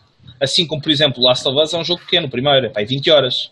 Se calhar também uhum. na altura, se, se, se, não, se, se eu tivesse hyped, quisesse jogar o jogo, se calhar comprava. Mas uh, olhando para trás, cá pensava, é para acabei de dar 60 euros por um jogo de 20 horas. É, não foi das melhores coisas que eu fiz. E já aconteceu. Já aconteceu. Não vamos falar sobre as também, também, vida. mas é? também depende do que tu estás à procura, meu. Tipo, é, certo, o, certo. Que, o, que, tu queres jogar. Eu, tipo, para mim. Se calhar gostei um do jogo, mas mesmo assim, se calhar pensei, 60 euros por isto? Ele não. Pronto, isso, mas lá isso também depende da tua opinião do jogo, ou do que tu queres jogar. Eu pessoalmente não tendo a olhar para a longevidade do jogo para, para uh, não vejo longevidade um, equivalente ao seu valor. Sim, sim, sim, né? Pronto, como o Rafa deu o exemplo do Uncharted 2, o jogo tem, tem 8 horas, mas para mim, vale, para mim também valeu o, valeu o full price. Pronto. E, e, não, se, e se já é uma coisa subjetiva. Era justo aumentar para 80 euros. É a minha questão Agora, nós estávamos a queixar, uhum. tipo, estávamos a dizer Sim. que o, o COD e etc. vão buscar esse dinheiro e não sei o quê, não é? Uhum. O que estou a perguntar é se é justo um jogo com 6 horas, 6 horas a jogar, aumentar o preço também para 80 euros. Mas tu ouviste o que é que o gajo da Naughty Dog disse? Okay. O que ele disse é que não era possível continuar a entregar certo. jogos como o Last of Us 2 com perto de 30 horas por este valor. O que ele disse é que iríamos ter cada vez mais. Pronto, mas o que ele disse foi cada vez mais iremos ver jogos na casa dos 10 a 15, das 10 a 15 horas com esse mesmo valor. Aí seria mais aceitável. Portanto, eu aí já compreendo, porque nós nós sabemos o que, não, não, não, sabemos, mas temos uma ideia, não é? Do que é que custa fazer tudo aquilo que está ali para 30 horas. Aquela qualidade que está ali para 30 horas não é a mesma coisa que fazeres um qualquer outro jogo banalíssimo de 30 horas. Existem diferenças, não é? Uh, no, no, voice acting, uh, epá, em tudo. Pronto, estamos a falar de um jogo que é roça à perfeição. Pronto.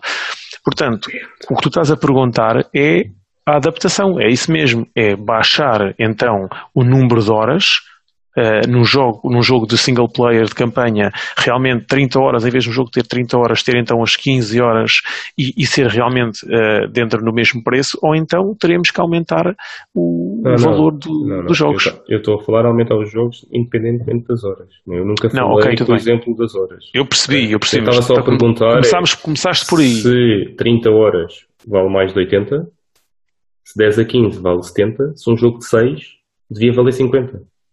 Eu, para mim, sim, podiam adaptar. Eu acho que era perfeitamente. É, é assim, não, não digo que seja fácil. Agora aceitava e achava mais justo esse tipo de, de, de pricing do que propriamente. Uh, agora vamos chegar, vamos aumentar tudo para 80 uh, eh, e depois os gajos que, que, têm o problema agora continuam, vão continuar a ter o problema no futuro e os gajos que já não têm problemas agora vão ter mais dinheiro no futuro uh, que é o caso da Activision. E eu não tenho nada contra esses gajos, pelo contrário, já joguei muitos jogos dos gajos e ainda por cima jogo, joguei Warzone, algumas cento e tal horas à borla, portanto não tenho nada contra eles. Mas, na, na, verdade, epá, cada vez têm mais dinheiro porque adaptaram-se ao mercado com mais formas de ganhar dinheiro e os outros não têm as mesmas, as mesmas hipóteses. Portanto, eu acabo por perceber e achar que um jogo de 20 horas uh, com aquela qualidade tem que ser um bocadinho mais caro. Compreendo essa choradeira, não compreendo a mesma choradeira para, para gajos que continuam a fazer milhões porque se adaptaram e, e têm a capacidade de se adaptar, porque há jogos que conseguem fazê-lo e outros que não. Hotel, me diz lá aí qualquer coisa para a gente perceber também a tua, a tua opinião aí na, neste aspecto. A minha opinião é basicamente realmente a pagar 50 euros ou 100 euros tanto faz, tipo, se gostas do jogo, se não te importas pagar cenas por 5 horas de jogo, não te vê mal. Assim é, lança um jogo com o preço de 100 euros. Se as pessoas gostarem do jogo, vão pagar. Se não gostarem, eles vão ter de acabar por baixar o preço, passado uns meses. Senão... Sim, isso também é verdade e vemos isso acontecer bastante nas stores. Isso também concordo contigo. Por exemplo, o Zelda aproveito. é um bom jogo que está sempre a 100 euros e já tem quantos anos? Agora, tens que receber de 3. 3. 3 aninhos.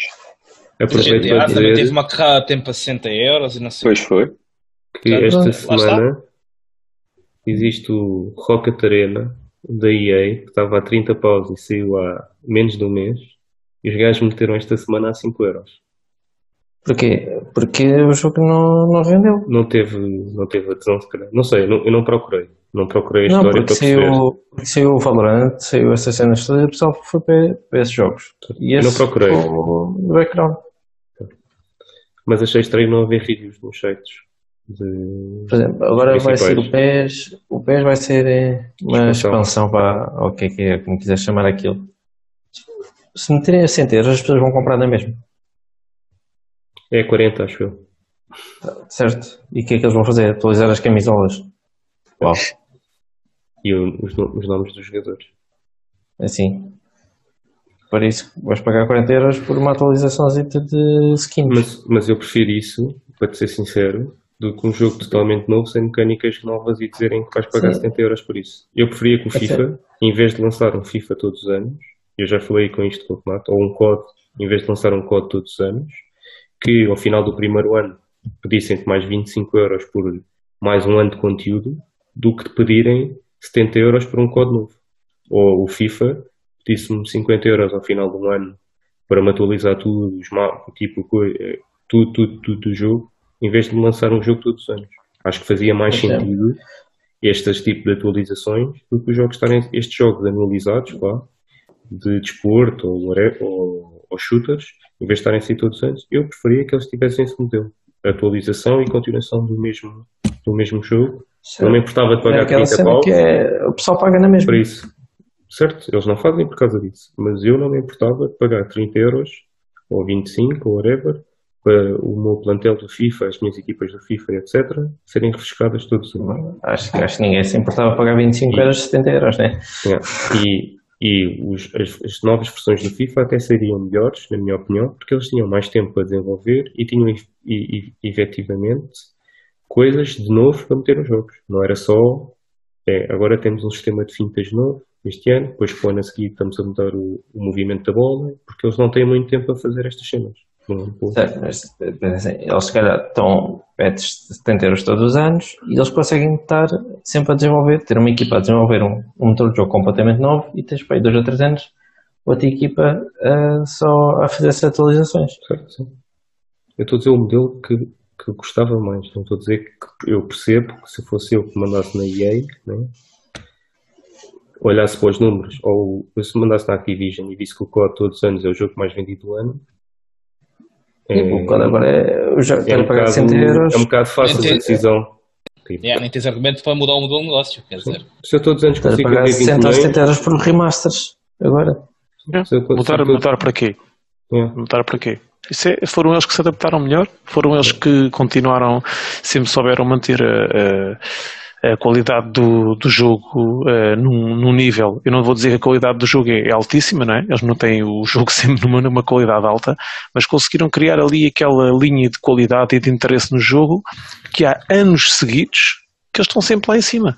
Vendem sempre, grandes bases de jogadores e não vemos grandes. As únicas uh, uh, cenas que vemos que uh, em relação à Activision é a malta a chorar, que eles ganham muito dinheiro, mas isso, isso estão, que eles estão mais preocupados é com o que a malta diz deles ganharem dinheiro ou não. Para eles é ótimo. Eles, eles no Call of Duty arranjaram uma forma daquilo estar sempre a produzir dinheiro, enquanto aquilo não parar de fazer.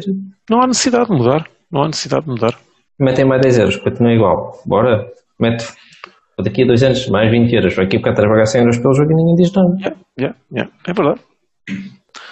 Muito bem. Uh, e... Formas de, de, se adaptarem, né, Rafa? Yeah. Yeah. Vais pegar, forma de se adaptarem. E como eu não conheço nenhum super-herói chamado Mr. Dinheiro ou Miss Dinheiro, que eu. Não, Tony Stark, Batman, estamos a brincar? Queres ah, partilhar ah, com senhores é o dinheiro. Uh, Pelo menos o gajo diz que o superpoder dele é ter dinheiro, o Batman. Não sei Sim. como é que é. E, e, nos jogos, normalmente, isso é sempre a melhor coisa. Quem tem mais gold, quem tem mais resources, ganha. Mas o Batman não é o, o super-herói, não se chama Miss Dinheiro ou Mr. Dinheiro, não é? Não é, mas é o super-poder dele, pá. É o super-poder dele. É o Batman. Sim, posso, posso aqui então introduzir o meu tópico.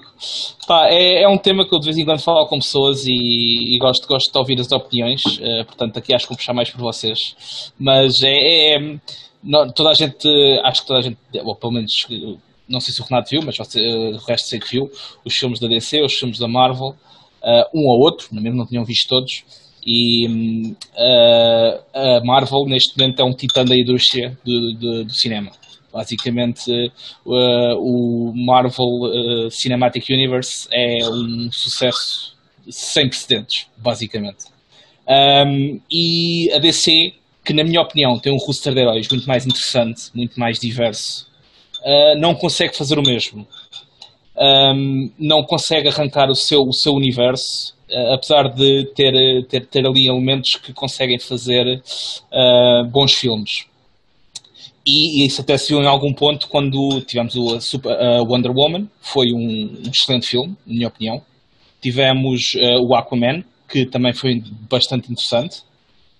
apesar de as pessoas gozarem um bocadinho com o herói, com um herói que fala com peixe uh, conseguiram fazer daquilo, é pá, porreiro. Foi, foi, foi mesmo porreiro. Teve os seus momentos de comédia, teve uns visuais espetaculares. Uh, conseguiram ali introduzir uma, uma, uma, cultura muito fixe na parte dos Atlanteans. Um, mas, no entanto, um, eles não conseguem arrancar como, arran como arrancou a Marvel. A Marvel, quando começou, porque a Marvel, antes de termos este Cinematic Universe, pouco sabíamos. Tínhamos os, poucos filmes haviam, aliás. Tínhamos o X-Men, tínhamos os Hulks, e pouco mais. Sim, mas tens Spider-Mans, Spider mas uh, pá, lá mas está. Mas os Spider-Man e os X-Men nunca foram da Marvel. Sim, uh, sim, exatamente, foram da, da, Sony. Foram da Sony. Exatamente. Da Sony. Eram propriedade intelectual da Marvel, mas estavam a ser feitos pela Sony. Uhum. Um, e basicamente nunca, nunca houve assim uma, uma, uma grande coisa no, no, nos filmes. Mas quando lançaram o Iron Man, a coisa mudou pá, não sei, eu acho que foi um bocadinho também uh, a escolha de, do ator para fazer de Tony Stark, porque o Robert, Downey, Robert Downey Jr. fez um papelão, verdade seja dita, e foi uma das forças por trás de, de todos os filmes. Um, mas a verdade é que houve ali qualquer coisa que fez com que a Marvel arrancasse com toda a potência, enquanto que a DC não teve o mesmo sucesso a nível de, de, de cinema, em que tivemos o Man of Steel, foi um bom filme, Pá, acho que eu gostei do filme e, e sou suspeito porque eu gosto do Super-Homem, portanto eu sou suspeito. Mas eu depois também, a seguir, não gosto daquele Super-Homem. Epá, eu, eu, eu curti, eu curti do filme. Eu não o que és que diga. Um, e, e depois tivemos o Batman vs Superman que pá, quer dizer, aquilo que podia ter sido um filme uh, absolutamente espetacular não foi.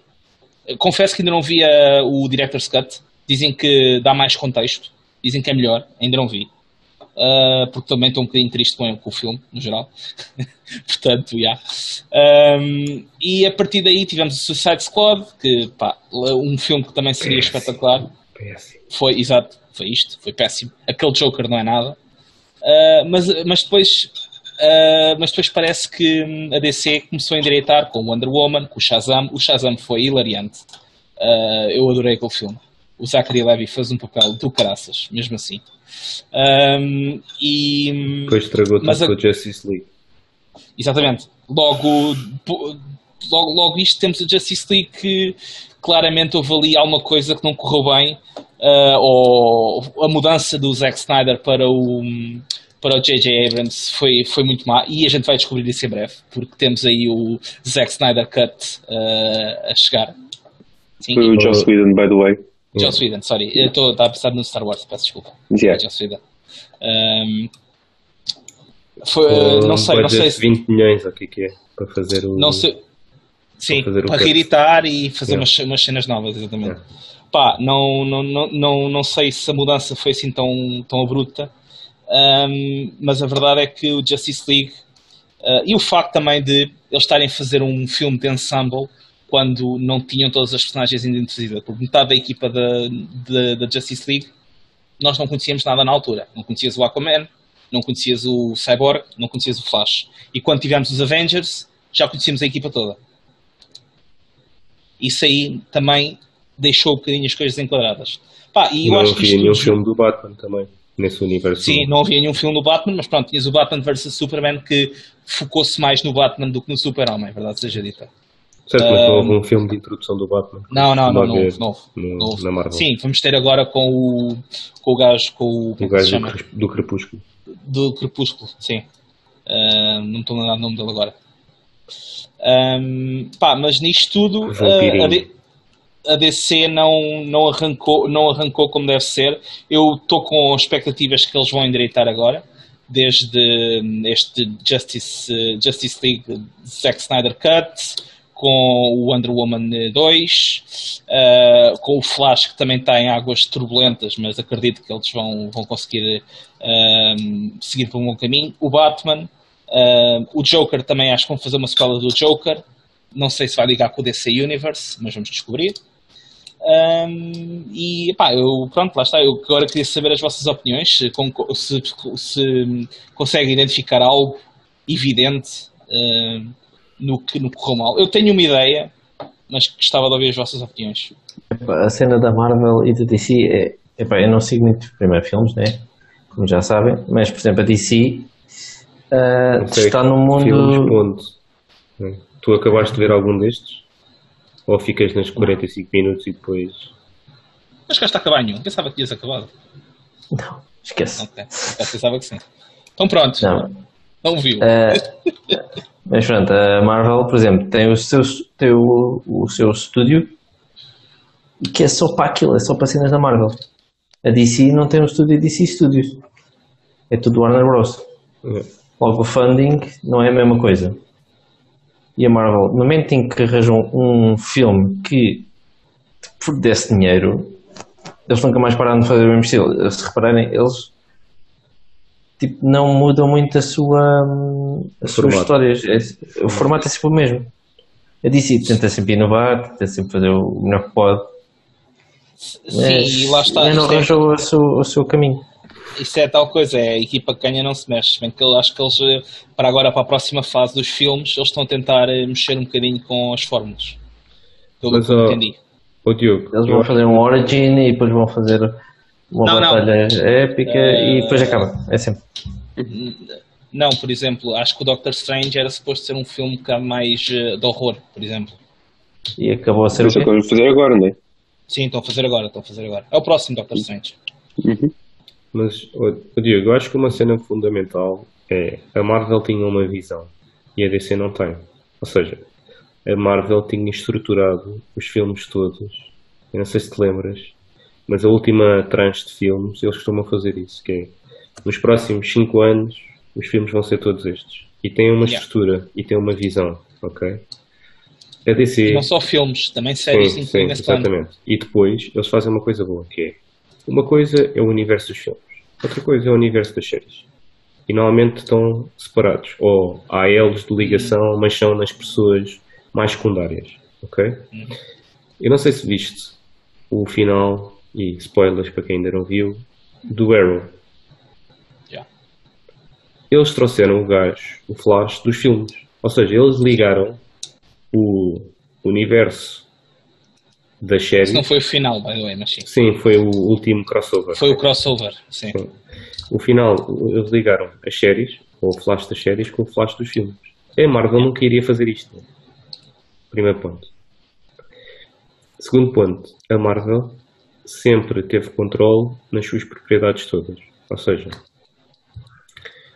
as séries estão sobre a alçada da Marvel, entre aspas. É, Foi a Netflix que fez algumas, é verdade, mas com pessoas da Marvel lá e eles e, e tinham que ter um nível de qualidade específico. A DC não tem investido muito no mundo das séries. É os gajos da CW que têm algum dinheiro, mas não é assim tanto. E nota-se na qualidade, por exemplo, do combate num- numa série, do, num episódio de Daredevil, versus a qualidade do combate num episódio do Arrow ou do Flash. Nota-se bastante. gostava. Certo, certo. E eu, eu concordo contigo, mas eh, não é com todas as séries. Porque Certo. a DC tem séries que não têm, não são da CW, vá, não são produzidas pela CW. Tens o Doom Patrol, tens a Swamp Thing, tens a Star Girl, são produzidas por, outras por outros produtores e nota-se o investimento nessas séries. A nível de efeitos, de porrada, de cinematografia. O- eu acho que as séries da Arrow, DC, Star- Supergirl estão um nível um bocadinho mais abaixo. São um bocadinho mais casuais, vá. Uhum. Não é, não é bem este o termo, mas é um budget um bocadinho mais baixo. Ah, Lá está, isso eles estão a dividir se o tu budget fores, com tudo da Warner Bros. se tu fores, se tu fores ver, sim, sim, lá está, sim. Uh, se tu fores ver uh, certas séries da, da Marvel, por exemplo, um, as primeiras seasons de Agents of Shield, ou a primeira, uh, foi fraquinha, muito Eu fraquinha, sei, eu vi, eu vi. muito fraquinha. Mas, já Mas viste quem, foi- é que, quem é que está nas séries? Agents of Shield. Não é o Arrow nem o Flash. Sim, não sim, podemos sim, sim, sim. esquecer que o Flash seria equivalente ao que o Iron Man era, era, vou refletir, antes de existir o MCU. Porque o Iron sim, Man sim. era uma personagem de segundo nível, vá, terceiro se calhar, dentro do universo da Marvel. Ok, agora não. É- Nos cómics, é um o Iron Man principal. não era claramente a personagem que é hoje. Ok? sim, sim, sim. E o Flash é o equivalente. Mais ou menos, vá. Ou o Aquaman. O o Fl- é, mais um, é mais um Aquaman. O Flash era um dos principais. O Flash, é, o o Flash era e é. Flash, o Flash sendo um dos principais, nunca podia viver no mundo das séries. Estás a perceber? Sim. A, a Marvel Sim, sim, não quer fazer isso com uma das personagens principais. Sim, exatamente. Porquê? Porque tinham ali uma, uma, uma, uma franchise que estavam a morrer numa série quando podiam aproveitar para fazer um filme E não integrar tinha a mesma qualidade. E porque não Yeah. conseguem manter a qualidade. Eu acho mas- que as mas- decisões da, da. DC não têm sido muito inteligentes e depois não conseguem definir o cast, porque o cast da Marvel, tipo o Iron Man é o mesmo, foi o mesmo durante 10 anos, né? Sim. O Capitão América dividido em aspas, ou seja, os personagens core foram os mesmos e não mudaram. Os gajos nem conseguem manter o Batman no mesmo. Yeah. Yeah. No espaço de que 5 anos já vai, vai para o segundo. Já vão mudar o Joker. Yeah. Isto assim não dá. E o Super-Homem acho que também ia pelo mesmo caminho, não? Não, Acho mas acho que já não. Acho que o, Já o- vai voltar? o- sim, o Cavill vai. Acho que vai continuar. Acho que as negociações Ok. estão, a, estão a ir bom caminho. Isto não pode Mas acontecer. sim, mas esse, esse era o que um estava em cima. Sim. Como é, como é que podes, quando mudas dois dos principais, os dois líderes, os dois chefes da Justice Sim. League, como é que podes fazer isso? Não dá? Não dá. Hum. Isso eu concordo contigo. Kim, o Renato. Não, eu concordo, concordo com o que tu disseste, principalmente um ponto da falta de visão. O que aconteceu foi, eles lançaram, tipo, a Marvel teve um enorme sucesso, eles estavam a produzir o, o, o Man of Steel e pensaram, olha, bora lá então fazer a mesma coisa.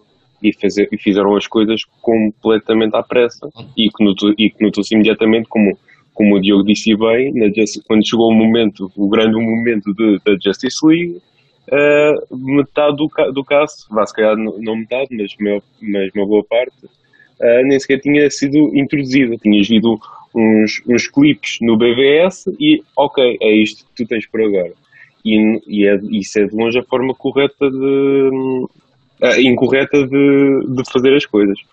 Não- ninguém está ninguém tá apegado aos personagens, nem à sua história deles, ou, sequer, ou sequer conhece. Uh, e, e e logo por aí já, já é meio caminho andado para, para um fracasso, como foi o filme.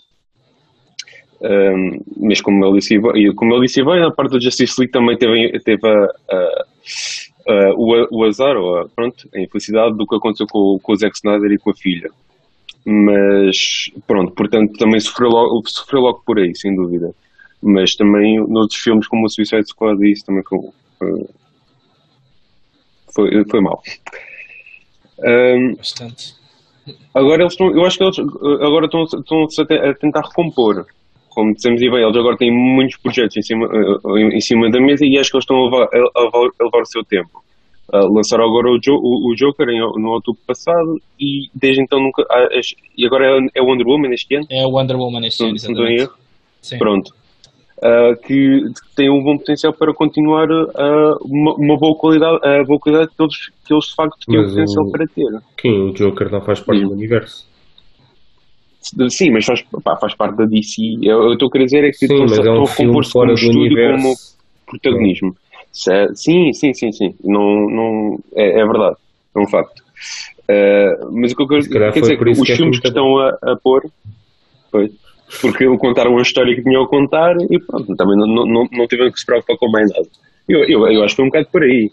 É- Aquilo é, É, é quase como um, um filme indie, basicamente. Aquilo foi basicamente um filme indie.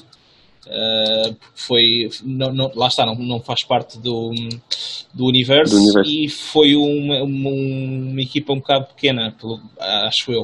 Uh, e foi vendido tipo, opá, vamos só fazer aqui uma backstoryzinha para o, para o Joker, sem interferir com ninguém, uma inter- reinterpretação. É um, e um fanfic. Exatamente, fanfic. exatamente, é isto. E nunca ninguém esperou que fosse tão bem recebido. Epá, eu vi o primeiro trailer e pensei logo, epá, isto vai ser grande filme. Sim, eu sim. achei, pelo menos eu, eu, achei, eu achei um grande filme. Sim, mas, foi, mas dentro do estúdio eu acredito que ninguém tinha Claro. pensado originalmente que ah, isto eles só nos inventaram, não, não vai dar. Pois olha. Claro. Mas olha, ter demorado tanto tempo a fazer estes, estes, estes filmes, ah, não sei se vão fazer alguma coisa assim diferente também como fez com o Joker. O, o, o Flash está para tá, tá para sair há sei lá quantos anos. Está Sim, mas sempre, o Flash sempre agora também há. Ah, outra coisa, já acho que hum, eh, estávamos a falar há bocado de recasts, acho que o Flash também vai ser recast. Porque A sério? não, não é por ele não. Sim, porque acho que ele teve envolvido numa polémica qualquer, eh, acho que foi na Islândia ou o que é que foi, em que foi filmado num, num café a gritar com uma gaja eh, e basicamente. Com uma rapariga. Eh, sim.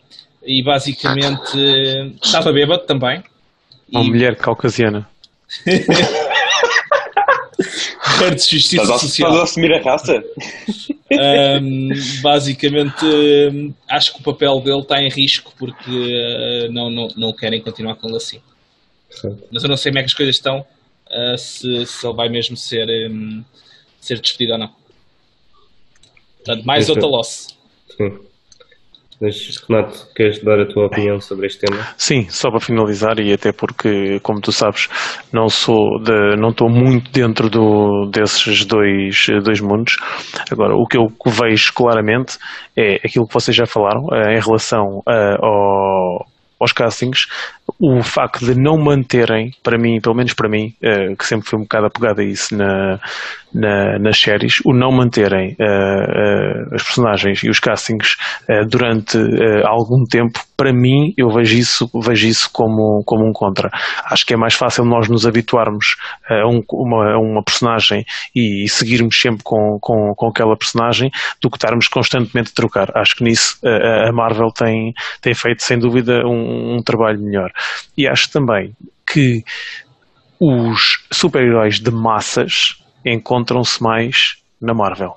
Ou seja, eu vi, vendo as coisas de fora uh, e, e, olhando assim muito, muito de caras, corrijam principalmente o Diogo, que é o, o, o homem do, do tópico, um, ehm, eu acho que a Marvel tem mais heróis de massas, mais de heróis que quando chegam aos cinemas uh, atraem muito mais pessoas num range de idades muito maior e, e isso também acaba por ter algum impacto depois uh, uh, em, todo, em todo o resto, porque depois se eles entrarem em séries ou, ou se fizerem Uh, Ligas de Justiças, uh, Avengers, etc., acabam também por ir buscar um público que possivelmente não estaria tão ligado a esses filmes e séries de grupo, mas vão um bocadinho atrás daquele super-herói de massas.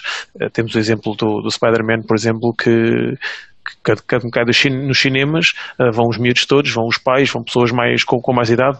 Ou seja, os heróis de massas também acabam por, na minha opinião, uh, aqui contar, contar um bocadinho, uh, embora interessantemente o filme que eu vi agora mais recente e gostei bastante, até vi com, com, com a minha mulher, deu o fim de semana, no fim de semana passado e era da, hum, da DC.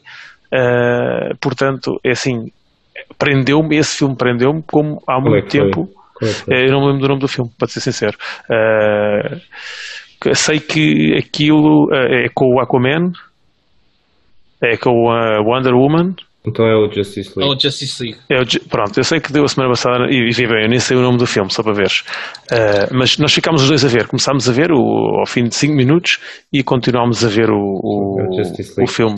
Pronto, é, começámos a Yeah, vimos até ao fim. E eu gostei bastante do filme, estás a perceber? Ou seja, se possivelmente, se houvesse algo dentro do universo agora na televisão, eu parava para continuar a ver. Uh, e, e não, não, são muitos os filmes de, de super-heróis que me agarram como, como aquele agarrou. Posso só dizer uma eu, coisa? Eu, eu, diz, diz. diz lá, diz lá, Diogo, diz lá. Não, não, eu, eu, eu, ia perceber, tipo, eu percebo porque é que até ficaste agarrado, porque para quem não é assim tão uh, está dentro do, do, das séries e de, de, das DCs e, e Marvel, uh, é um filme é um filme fixe. A cena é que eu acho que foi um filme apressado, eu acho e, é, e acho que é o consenso um bocado geral, é um filme que tenta fazer muita coisa em pouco tempo. Um, tenta explicar muita, muita coisa, introduzir muita personagem e em coisa de hora e meia, acho que nem isso chega, ou não chega a duas horas, isso eu sei. Uh, mas no geral é um filme porreiro. As cenas que Sim, para fixe. mim foi apelativa, pá, foi, tipo, foi divertido. Eu estava-me a divertir, yeah. é isso, é achei o filme uh, engraçado, estás a perceber? Consegui estar a curtir, achei, achei os efeitos especiais bons. Pronto, lá está outra vez o, o grafismo para mim, né? Uh, achei que também estava muito fixe. Yeah. achei muito eu, fixe. E, eu acho epá, gostas, mas não. Eu acho que tu gostas mais da DC porque, na minha opinião, os filmes da DC têm um ar mais dark. Ou seja, são mais. Todos os filmes da DC têm um, uns tons e tipo mesmo. É mais sério. É mais sério, exatamente. Ah, nisso aí, isso aí é claro. Eu sou mais desses filmes do que propriamente filmes e de. Os da Marvel são mais goofy. São mais tipo mandar umas Sim. piadas, tipo os gajos yeah. são mais. São mais light. Sabes que eu, não, okay? eu, eu nem sequer sou muito de filmes de comédias. Sim.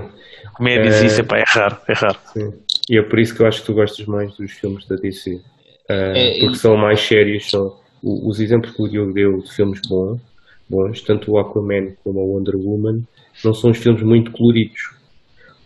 Muito coloridos, ou seja, o range de tons é mais ou menos sempre o mesmo, enquanto que os da Marvel são sempre mais para o range de cor, cores brilhantes, tipo saturadas, são, têm um impacto visual diferente tem uma, uma marca específica. Eu, eu olho para os, dois, para os dois estilos de filmes e consigo tipo, identificar tipo, uma marca mais Exato. séria, mais dark, mais pós cinzentos, cores escuras e, e etc. No, na DC, enquanto que na Marvel é o contrário. Diz-te, Mas olha que uh, ne- nesse aspecto uh, é verdade, a, Marvel mantém mais o tom consistente com uma cena mais, mais, mais clara, mais, mais sóbria, mais uh, animada, vá. Enquanto que, mas a, a DC tem filmes que até tentam emular um bocadinho esse estilo. O Shazam, por exemplo, Sim, sim, achei que é um sim. filme bastante, bastante colorido, bastante, uh, não, bastante light-hearted. Achei não, é mesmo. Um, e, e é giro, porque eles tentam também mexer um bocadinho com o estilo dentro dos filmes. Mas até faz é sentido naquele contexto. Mas O Shazam, é. Sim, é, é miúdos, aquilo é miúdos, portanto não pode Exatamente. ser uma cena também muito dark. Acho Mas depois ver sentido. a batalha final, o que é que é, era uma zona mais escura, tipo que é o templo lá dos, dos gajos. Ah, no, é no parque de diversão. É?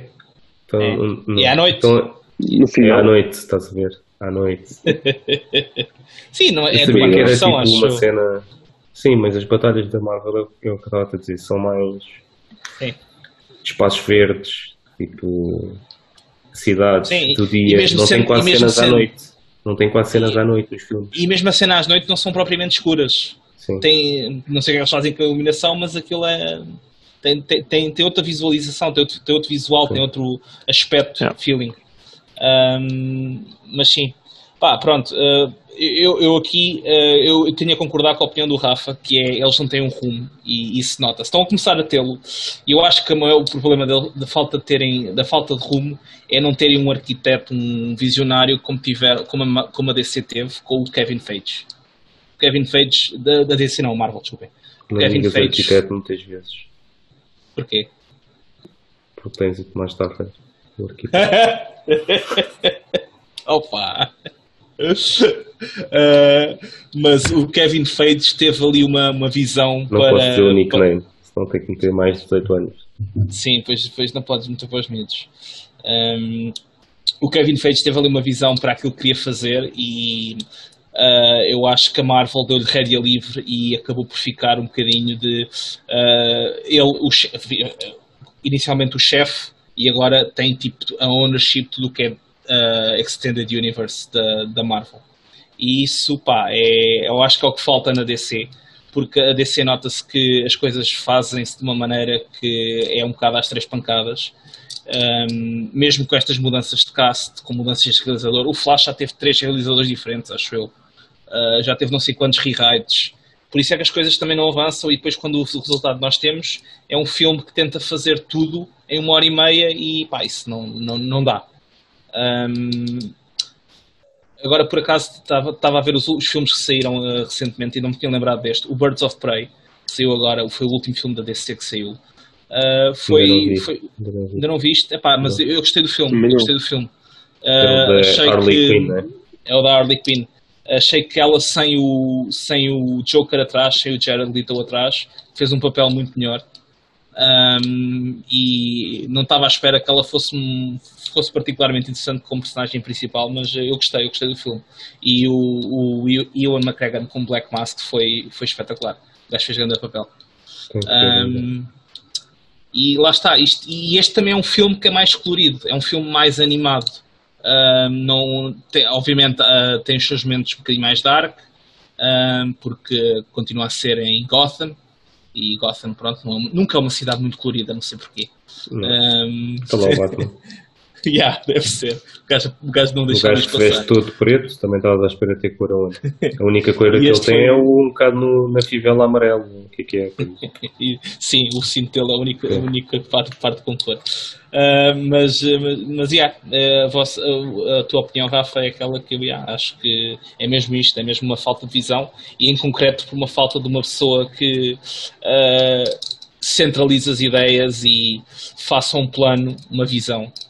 Um, O Tomás estava lá do sítio. o Tomás Taveira lá do sítio, exatamente. Porque lá está, eles, eh, o, o que não falta é heróis Ora, para. só- mas só ele é que ia ter visão nesse caso, mas tudo bem. Até ela olha que lá, vamos ter de mudar o rating do. Se continua assim, está a arranjar maneira.